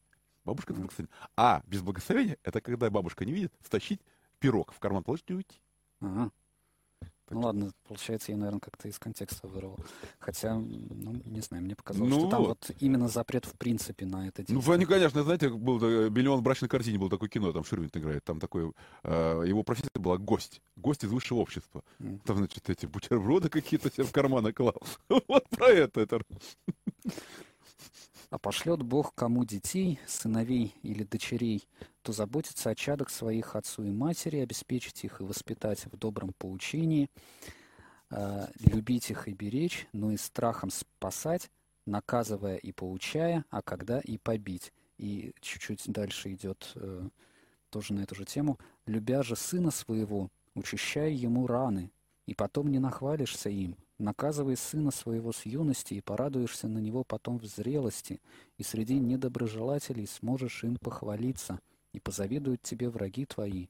Воспитай дитя в запретах, и найдешь в нем покой и благословение. Не улыбайся ему, играя. В малом послабишь, в большом пострадаешь, скорбя, и в будущем будто занозы вгонишь в душу свою. И не дай ему воли в юности, но, сокру- но сокруши ему ребра, пока он растет. По-моему, это все называется семейное насилие. Ну, э, вы же не... не послу- Послушайте, э, во-первых, конечно, к нашему контексту сложно при- применить, но я надеюсь, вы понимаете, что речь идет не о том, что сломать ему ребра. Или вы буквально Э, прочитываете? ну, не- э, ну, сокруши ему ребра. Да, там дальше идет, что ну ожесточаясь, не повиниться перед тобой, да, там, Ну, конечно. ну. Нет, ну, ну мы же понимаем с вами, что речь идет не о Ну, том, что- хорошо, ребра, да, но там вот до того. Не Ну, улыбайся, когда ну, играешь. да, да. Э, учащай ему раны, то есть наноси телесные повреждения собственному ребенку. Ну, призыв такой себе. Смотрите, ну вот, э, вот что про, про раны, это то же самое, что про ребра. Понимаете? Мы же, мы же, э, мы же читаем с вами совсем, совсем э, другой текст, другой язык. Ну, То есть вы видите, думаете, это, ну, ну, вы это- считаете, что это ну, это образно? переносно. Ну, ну, конечно. переносный Ну, ну, значит, что значит раны? То есть автор домостроя не призывает бить детей? Э, Нет, он, конечно, при- призывает, э, ну, или, или не призывает, а а разрешает а, ну, какое-то телесное воздействие. Но когда мы слышим раны или ломать ему ребра, это, конечно, речь не о том, чтобы ну, как, исполосовать его, и чтобы его сделать из него инвалида, да, чтобы он ходил с сломанными ребрами. Конечно же, речь не об этом. Но на самом деле в домострое, если вот его полностью читать, там же домострой составлялся, э, ну, не знаю, человеком, да, там, э, людьми, или, может быть, все-таки не одним человеком. которые вообще понимали, э, что за общество, в котором они живут. Что за общество? Они очень, э, так сказать, скрупулезно прописывали, да, ну, они понимают, что это общество, которое, во-первых, вышло там э, из, э, там, ну, это, извините, татарское иго недавно было, да, там, уде, удельные там эти междуусобицы там были разнообразные, жестокости было масс, огромное количество, да. Потом они предупреждали, ну, понятно, что какой-то упаси бог там, чтобы не гневался ты, да, чтобы ты, э, значит, отчитывая своего там домашнего, э, делал это не в гневе, делал это бесстрастно, бесстрастно, понимаете. Потом, значит, э, ни в коем случае удержись там, удержись там, чтобы бить человека, бить своего ближнего по ушам и по глазам. А ни в коем случае не бей ему под сердце. Ну, то есть предостерегает человека от, от членовредительства. Э, это вот, между прочим, просто автор понимал среди... Вы, вы поймите, да, вот мы говорим, э, еще не дай бог, вот мы сейчас, э, ну, люди могут сказать, это же, это же в христианской стране, да, боже мой, что, а в Европе что меньше было таких? Просто это люди еще, как я сегодня сказал термин, выцерковлять. Выцерковление людей, оно идет столетиями. Христианство это не то, что так, знаете, нам как снежное там э, снег упал на голову там и, и, мы, и мы переходим такие все христиане. Христи... Христианская, что такое христианская культура, да? Она нарабатывается, она нарабатывается, нарабатывается, нарабатывается. И автор, христианин, понимал, что это люди еще в какой-то мере даже полуязычники. И ничего, и что, и что, почему это, это страшно признать? Да, очень много еще было. Э, если, извините, Тихон Задонский, святитель Тихон Задонский приехал когда в свою епархию, по-моему, в Тамбовскую, да, у землю. Он боролся с язычеством. Представьте себе. Там поклонялись какому-то Яриле. И, и все это было как бы у, у, христи... там, у людей, которые формально были христиане. Ну, он... А уж что говорить про средне... Э, средневековье? Людям приходилось бороться с язычеством. А что такое язычество? Это жестоко в первую очередь. Ну, что такое язычество? Мы говорим, античность там. А что такое, например, гладиаторские бои? Гладиаторские бои, по сути дела, поминки. Поминки, вот особенно богатого человека, патриции, кто-то там скончался. Он хочет помянуть хорошенечко своего близкого сродника. Он заказывает такие поминки, чтобы гладиаторы убивали друг друга э, в память о усопшем его патрицианском аристократическом сроднике. Вот что такое античность. И, ну, а, поэтому, вот мы говорим про русское средневековье. Поэтому здесь э, воцерковление культуры – и мы должны это, поэтому мы должны делать поправку. Что-то хорошее мы должны брать. Что-то. А, опять же, подходя, подходя к тому, ну, мы сейчас вот когда читаем, особенно люди простые, как бы, ну, они говорят, особенно, особенно люди ангажированные, или люди как бы заряженные а, радикально сразу против, как бы, там, этого, этого, этого, этого памятника. О, да вон тут что. Ну, это же другой язык. Ну, а, а также можно читать и Библию. Там тоже. Там тоже. Это... Да. Там тоже есть такие слова, между прочим. У, ну и надо же понимать, какой язык, о чем это речь. Что-то язык символический, где-то это язык э, сокруши. Ну, извините, у нас богослужение поется. Младенцев их там разбей об камни. Понимаете? И тоже этому есть объяснение, между прочим. Мы ему объясняем, да, что это за псалом, почему он был создан, почему сегодня мы этот псалом поем в Великом посту, о чем он сегодня это нам сообщает. Надо просто понимать. Э, вот э, все эти вещи надо понимать. И не торопиться. Ну, а вообще много чего, как бы, да, э, кто-то там, кто-то читает там Достоевского. О, что это такое?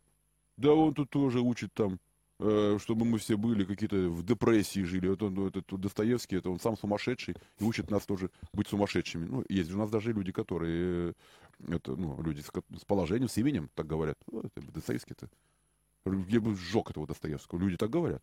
Некоторые, да, хотя Достоевский это, ну, есть такие. Нет, Смотрите. Никого не ну, надо. да, это, ну, что-то такое. И, э, смотрите, что-то я хотел еще сказать. То есть, можно подойти к чему угодно. Некоторые подходят так, так, так к Достоевскому. Или, или вот Чехов, например, да. Сколько раз я встречал, да, такой, ой, ну, даже, это вообще даже, э, есть даже название целых статей. Певец уныния. Певец уныния. А, ну, там, может быть, в другом контексте, там, или у Шестого про Чехова книга «Апофеоз беспочвенности». Например. О чем угодно. Можно о Чехове также сказать. и о Достоевском, и также про домострой, припечатать все, что угодно. Ну и потом, а уж про Библию что только не говорили. Да, ну, Библия вообще это Да. экстремистская литература, если Да, её да, понимать буквально, по крайней мере. Вот. Отец Александр, если можно, я еще одну Да. цитату, на этот раз из Николая Бердяева, вот что он думал о домострое. Мгм. Понимание христианства было рабье. Трудно представить себе большее извращение христианства, чем домострой. Аксаков даже отказывался понять, как такую низкую мораль, как мораль домостроя, мог породить русский народный характер. Идеология Москвы как Третьего Рима способствовала укреплению и могуществу московского государства, царского самодержавия, а не процветанию церкви, не возрастанию духовной жизни. Христианское призвание русского народа было искажено. Согласны ли вы в чем-то? Ну, и не очень, к сожалению, не очень не глубоко не похоже на Бердяева. Дело в том, что и, и почему тут и Аксаков только жалко, то есть он так сказал, потому что «Домострой», конечно, это книга, которая родилась не в недрах русского народа, отнюдь, все равно это Да. компилити- компила- компилятивная вещь. То есть это намаканон, это византийская литература, поэтому э, русскому народу это приписывать не надо. Да, Ну, то есть мы, в домострое же даже советы есть о том, как обращаться со слугами. То есть подразумевается, что читатель это не э, простой русский крестьянин, а как Конечно. раз человек со статусом. И при этом очень большое внимание уделяется, чтобы никого не обсчитывал, не обманывал и платил, что полагается слугам. Да. Это вот на самом деле для сегодняшнего нашего времени, это может быть тоже очень актуально. Напоминать о том, что заработную плату платить надо своим рабочим. Э, унижать, вот там тоже, как бы, если ты, если ты кого-то наказываешь, ну, во-первых, я хочу сказать слово наказание. Слово наказание это наказ. То есть некое, некое, некий урок, некий урок. Вот если э, э, есть было такое слово, дать наказ, дать наказ.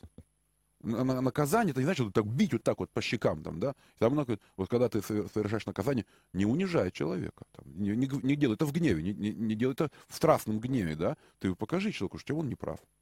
И уж какое-то там, значит, это физическое прикосновение к нему только тогда можно сделать, когда э, до него не доходят твои слова. Вот не доходят слова для человека, ну не доходят до слова. Ну, э, понятно, что культура изменилась. Когда уже слова не доходят сегодня до кого-то, до кого-то работника говорит, знаешь, извини, вот, вот подпиши, вот э, забери тут трудовую книжечку, иди отсюда. Вот. Отец Александр, последний мой вам вопрос о домострое, если можно так в формате Блиц. Но вы все-таки за то, чтобы в школах читали домострой или против? Читать можно, да. Читать можно. Как, как и все, все остальное. Другое дело, что школьная программа так уже раздута. Надо смотреть, что, э, что Ну, убрать Солженицына, домострой вместо него. Не знаю, сложно что-то, видите, смотреть надо. Я в школе программирую, уже не знаю, какая школьная программа. Что-то от нее, из нее можно, наверное, конечно, убрать. Что-то можно. Хорошо, давайте послушаем еще одну, один сюжет про э, повторную переработку одежды. Среднестатистический россиянин выбрасывает около 15 килограммов одежды в год, заявила в интервью РИА Новости в рамках Петербургского международного экономического форума вице-премьер Виктория Абрамченко. Выбрасывается в среднем на одного человека около 15 килограммов в год, рассказала Абрамченко. Она отметила, что переработка таких отходов в стране пока практически не работает. Перерабатывается лишь несколько процентов, хотя производство есть, например, в Ивановской области. При этом, по ее словам, нужно и учить людей сортировать мусор и создавать возможности для утилизации. Научить сортировке можно через экологическое просвещение, полагает вице-премьер. В первую очередь, конечно, это работает с молодежью. Мой опыт за три года работы в правительстве в экологической повестке показал, что как раз молодое поколение стимулирует старшее к тому, чтобы по-другому смотреть на вопросы экономики замкнутого цикла, давать отходам вторую жизнь и вовлекать их в оборот, отметила она. А вот утилизацией должен заниматься только бизнес, не государство. Это нетарифицируемый вид услуги. В тарифе на обращение с ТКО есть такие виды деятельности, как транспортировка, сортировка и размещение отходов. А утилизация должна обеспечиваться посредством инструментов расширенной ответственности производителей и импортеров, считает Абрамченко. Вот такая новость, уважаемые слушатели. Если у вас есть желание с нами пообщаться, то, пожалуйста, звоните в студию по телефону 328 29 32. Как-то сегодня еще ни одного звонка не было. 328 29 32. Этот же номер для текстовых сообщений через WhatsApp. Добавляйте плюс 7 812 328 29 32. И пишите также нам в чате на YouTube. Отец Мгм. Александр, вот у э, разумного потребления или неразумного употребления? Есть какой-то духовный Как раз аспект? домострой-то вот тоже учит разумному потреблению. Там тоже есть вещи про... Ну, там довольно такие спорные есть Ну, почему советы. много. Э, Да. С другой стороны, вот закончив про домострой, там есть, конечно, какие-то вещи. Я только хочу сказать, что не надо строить, я хочу, чтобы меня правильно поняли, да, по поводу домостроя, не надо, не надо надеяться, что преступление наказание, господа Головлевы и домострой научат людей жить. Вот какая-то одна, одна книга. Вот это, вот это, это, э, А домострой это претендует на это. да. Ну, он не претендует домостроить, так скажем так, есть мысли у какого-то человека отдельного, и что вот домострой там выкинуть все, домострой научит. Нет, так он же, ну, мы никак не можем, конечно, совершить с домостроем, но домострой просто начинается, что вот если вы будете соблюдать эти советы, попадете в Царство Небесное, а не будете, я не виноват, потому что я вам все как надо рассказал, как надо жить. Нет, это, Это- э, понимаете, э, вот э, люб- любой текст, да, особенно в древности, он начинался с, какой, с какой-то присказки, понимаете? Вот это не, неизбывно. Вот, вот, к сожалению, знаете, что я думаю, что нужно, нужно вести в школах? В школах нужно вести умение читать древнюю литературу и понимать. Вот что надо ввести в школах, да? То есть, чтобы мы понимали, что когда мы читаем в древней литера- литературе э, слова на наши, это не, не значит, что мы поняли смысл. Вот Да. чему надо научить. У нас есть звонок, здравствуйте. Здравствуйте, Здравствуйте. это раба Божия Марина. Очень приятно слышать отца Александра и его защиту домостроя, потому что, э, если учитывать, какое либеральное сознание нынче существует, особенно в школах, где есть права детей, да, и они охотно пользуются этим и очень быстро секут, что им все можно, да, и все дозволено, то домострой вообще является вражеской книгой для школ, и для литературы, для общества, потому что общество заточено совершенно другие ценности, как нам, как не печально это сознавать. По поводу Солженицына, я считаю, что домострой полезнее, чем Солженицын, ну, в рамках литературы, истории и так далее. Вот такое правильное объяснение, которое дает отец Александр, оно реально полезнее, чем историю, которую препод- преподносит Солженицын. Я считаю, что это лжеистория. Спасибо. Спасибо большое за ваше мнение.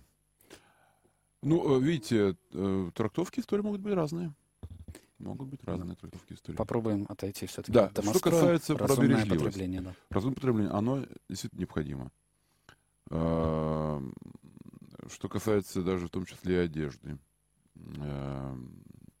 Ну, я не знаю, тут тоже механически никого не заставишь, но я считаю, что нужно все-таки часто вспоминать, как жили наши предки, как жили даже недавно мы еще жили, э, что, в общем-то, к одежде от- относились очень-очень, э, скажем, бережливо. На самом деле, отношение бережливо к вещам, это тоже э, очень часто прослеживается, например, в патариках. Э, Вот, ну, не знаю, там про, про домострой мы от него отойдем уже, а, и э, прослеживается у святых отцов, особенно вот такая патариковая литература, что, например, монах мог быть э, наказан э, в киновии за то, что вот он не, не бережен к вещам. К вещам. Потому что, э, я бы так сказал, ну, как чтобы понять это, почему надо быть к, вещ- к вещам бережливым, да, там. А вот, знаете, я вот помню э, из отца Александра Шмемана такую фразу, всегда ее привожу, она мне очень нравится. А Он говорил, еда — это любовь Божия, ставшая съедобной. В общем, это можем применить ко всему, чему угодно. И, и, например, э, ну, я не хочу э, хвалиться, но, но я как бы не могу как мимо этого пройти. И вот э, я, я- меня вообще никогда особенно, знаете, не воспитывали, например, так там что-то говорили. Я очень часто видел там и в своем детстве, как, например, выбрасывался хлеб, да. Но я не знаю, почему, может, какой-то, я что-то уже не помню, где произошел этот какой-то ну, момент или сдвиг, что, может быть, действительно школа, вот это, может быть, я не знаю, когда приходил там в булочную, там, а, и всегда там висели какие-то вот эти плакаты, там, хлеб, хлеб, там, сколько труда там на, на хлеб положено, там, э, хлеба в- э, к обеду в меру бери, хлеб, хлеб драгоценность, его береги, что-то вот у меня вот даже все это запомнилось, это, что-то хлеб, хлеб, я до сих пор, когда вижу, что вот, например, люди не, могут там не доедать хлеб, и вместе с грязной салфеткой бумажной тут валяется корочка хлеба, ну, меня это коробит. Меня это коробит. Причем этих людей я даже уважаю, как бы, да, иногда эти люди очень хо- хо- хорошо, правильно себя ведут. Но ну, почему-то там некоторые люди там, ну, они едят вот черную корочку хлеба, да, там, там не знаю, вред, вредна она, что ли, кто, я не знаю, кто-то. Особенно, когда это бросается вместе с мусором в помойное ведро, меня вообще просто меня передергивает. Я вот сейчас, может, не про вещи говорю даже, да, вот говорю просто даже про отношение к хлебу. Особенно считаю это кощунственно в нашем городе. Выбрасывать хлеб. Э, Вот. Э, Ну, ладно.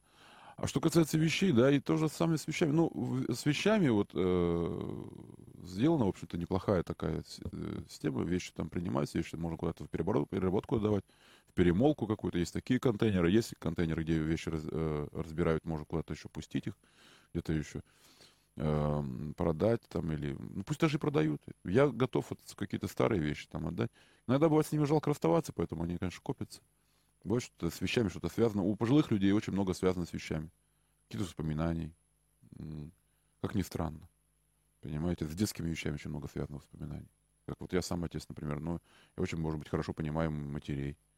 Когда они перебирают детские вещи и не хотят, чтобы, может быть, ну пусть, может быть, внуки будут. Может, внуки это поносят. Но я понимаю, вот это, вот это отношение к вещам я понимаю. Может быть, я из другой эпохи человек, когда к вещам относились очень не то что бе- бережно, а в, в них, в них что-то впитывалось. Не пот, конечно, да, а вот ну, время, э, события, история, переживания. И потом вещи это так. Вещи это очень серьезно. Это тоже любовь Божия, которая нам э, открывается через них. А Библия нам что-то говорит о такой бережливости? Говорит ли нам Библия о бережливости? Может быть, какое-то есть обоснование в текстах Священного Писания? Видите, дело все в том, что мы Господа, в том числе и исходя из Библии, называем архихудожником, творцом.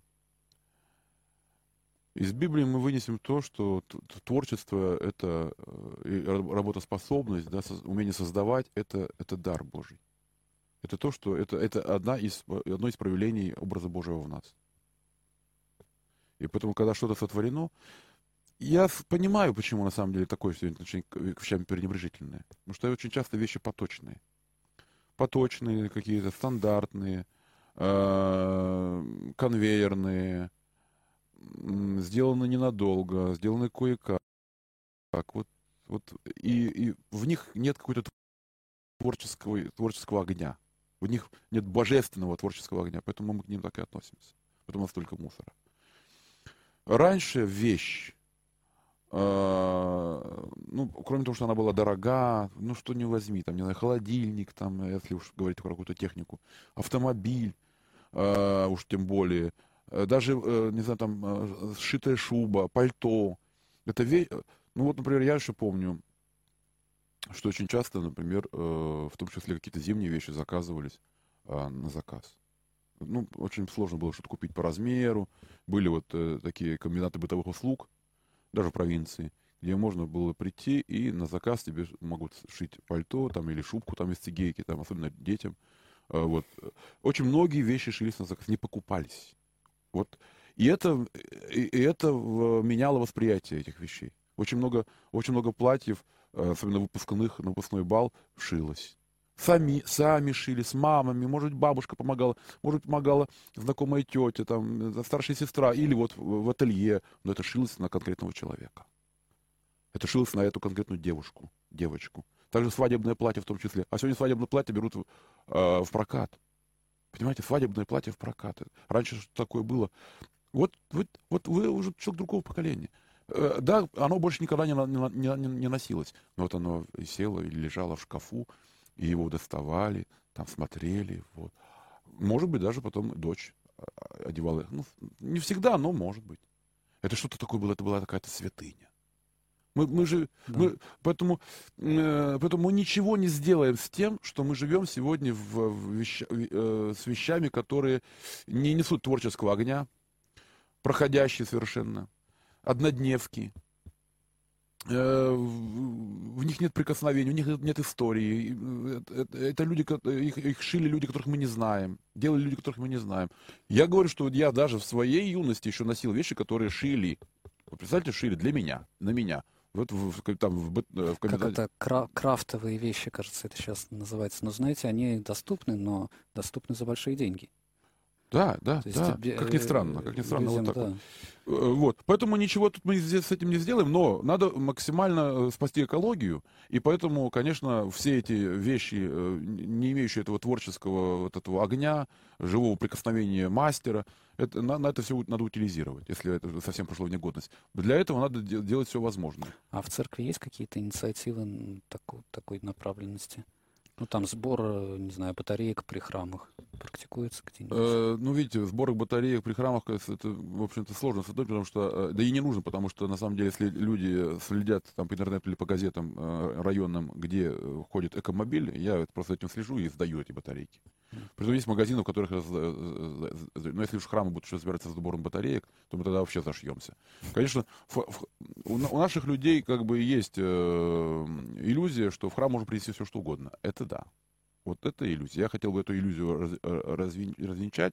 Не надо думать, что храм это Second-hand. э, это э, ц- сбор, центр сбор, сбора секонд-хенда, а уж тем более утиль, утиль сырья. Вы сейчас вот сказали, что вообще батарейки понесут. Вот. Спасибо большое. Вот. Но мы, мы справиться нам хотя бы со своими прямыми обязанностями батарейки мы перерабатывать не сможем. Хотя, вот, понимаете, храмам сложно, конечно, но нам приходится очень много чего перерабатывать. Это тоже никуда не денешь. Храм очень много при- приносит, э, ну, и не только э, там духовной, там, церковной или религиозной литературы, которая вот, вот не нужна. Вот целой библиотеки. Вот раз как-то вдруг только отвернулся, уже в притворе стоит там сумка с э, какими-то брошюрами, книгами, Евангелиями, Библиями. Вдруг вот это не стало. Раньше носились, искали, где, где Библию. Тут вдруг отвернулся, вдруг уже в притворе уже стоит целый баул там, а там книг вот так вот. И вот, и вот э, начинаешь кому-то там раздавать там, или что-то уже заполнена вся уже э, воскресная школа, и не знаешь, куда это все девать уже. Или э, церковная периодика. Дорогие мои, если у вас есть дачи, ненужную церковную периодику в печечке сжигайте у себя на даче. Вот это я, вот большая просьба. Потому что не все храмы имеют такую возможность. А выкидывать э, вот Ну, понимаете, там как бы какая-то ико- какие-то календари, календари, понимаете, с иконами. Ну, как это выкидывать? Ну, я некоторым священникам задавал этот вопрос вот даже в этой передаче, и говорили, что да, ну, нормально, Ну, я не знаю. выкидывайте. Вот Что если они, для них это нормально. Это же не святыня, да. Э, То есть, ну, в, в любой книге есть упоминание, ну, почти во, во многих, во многих книгах есть упоминание Христа, там. Ну, понимаете, упоминание-то ладно, там буквы, там, не- хотя это не, не священный текст, там какая-нибудь, какая-нибудь, например, газета, там, она что там, что-то упоминать. Ну, извините, вот календарь был, там на нем, на нем Богородица изображена. Я что, это куда? Вы в помойное ведро засунул? И вынес его в мусоропровод? Разные точки зрения Ну, есть. у меня такой... Нет, я, я, я, я такой тоже не... Поэтому, конечно, это, это, это, это, конечно, это надо как-то, ну, благоговейно, действительно, не нужно, ну, надо жечь. Да, ну это... Это надо жить. Поэтому, Это если есть такая, дача, да. то да, дорогие. Потому что очень многие городские храмы не имеют таких помещений, где есть какая-то печурочка. Не имеют таких помещений. Не имеют. Поэтому, если у вас сохранились, например, э, вербочки с прошлого года, дорогие, летом поедете по грибы, где-нибудь оставите в лесу. А, грязи от этого э, ле- лесу для, вреда не будет. Вот, вот так вот. Послушаем последний коротенький сюжет. К купальному сезону в Санкт-Петербурге и Ленобласти готовятся не только отдыхающие, но и чиновники. Портал 47 News сообщает, что Комитет по природным ресурсам Ленинградской области в этом году будет проводить рейды с участием полицейских на особо опасные водоемы, которые не предназначены для купания. Для нарушителей режима пребывания на воде предусмотрены штрафы. Глава комитета Борис Беляев заявил, проблема назревшая. Но нет задачи составить как можно больше протоколов. Если в формате беседы удается убедить людей, что купание на карьерах опасно, задачу можно считать исполненной. Конец цитаты. Опираться контролеры будут на статью о нарушении правил использования водных объектов областного закона. Ну, мне кажется, это не очень дискуссионный сюжет. Понятно, что купаться надо там, где это безопасно, где это не связано Ну с риском да, для жизни. Но, э, отец Александр, может быть, какие-то ваши общие рекомендации о том, как проводить лето, где загорать? Или, может, вообще загорать православным христианам не стоит? Потому что, вот, например, мусульмане, они э, не загорают на пляже. Я не знаю, как бы это я, э, на самом деле я не считаю, что э, витамин D мы получаем от того, что вот у нас от обнажены руки, лицо, в принципе, этого вполне достаточно. А, ультрафиолет, он может быть очень опасен. Это тоже на- нельзя. И вот э, доводить себя до э, состояния копченого угря совершенно ни к чему. Никакого здоровья это не, не ведет. К здоровью кожи, это может быть, как мы знаем, и влиять на онкологические заболевания. С этим надо быть осторожным. Что касается э, купания, ныряние в какие-то непонятные места, ну, конечно, если вам своя шея, э, как сказать, недорога, если вы не боитесь оказаться в инвалидном коляске, то, пожалуйста, конечно, ныряйте. Но все-таки я бы не советовал этого, этого делать, потому что э, можно куда угодно нырнуть. И, и, а что касается ну, купания, ну, не знаю, вообще э, в карьерах, что там в этом карьере, можно тоже что-то подцепить, все что угодно. Зачем? Э, Ну, подышите свежим воздухом, входите То домой. есть вы против купания, в принципе. Я против купания в каких-то местах, которых, ну, точно можно что-то подцепить, какое-нибудь заболевание. Против. И карьеры какие-то в городе. Хорошо, как летом вы рекомендуете Отдыхать? отдыхать? Ну, если, э, если вы, э, люди любят пляжный отдых, ну, можно, конечно, съездить и на, на- на наше морское побережье, хотя я не любитель пляжного отдыха. Э, Я, э, конечно, я бы, я не против вот выехать на Финский залив, я вот люблю Финский залив, погулять по берегу, подышать там воздухом. Вообще человеку нужно что? Ему- у нас есть хорошие парки. Я вот по утрам, например, на велосипеде езжу по, э, по парку, удельному парку. Беру велосипед и езжу. Чистый воздух. Я, например, вообще не понимаю людей, которые бегают э, рядом, когда идут э, автомобильная пробка, и люди бегают, э, ну, типа спорт. Ну, какой спорт, если люди вдыхают в себя все эти шлаки? Надо утром, рано утром идти в парк, брать велосипед или бегать в кроссовочках, но рано утром в парке. Там в чистый воздух. Вот самый лучший отдых.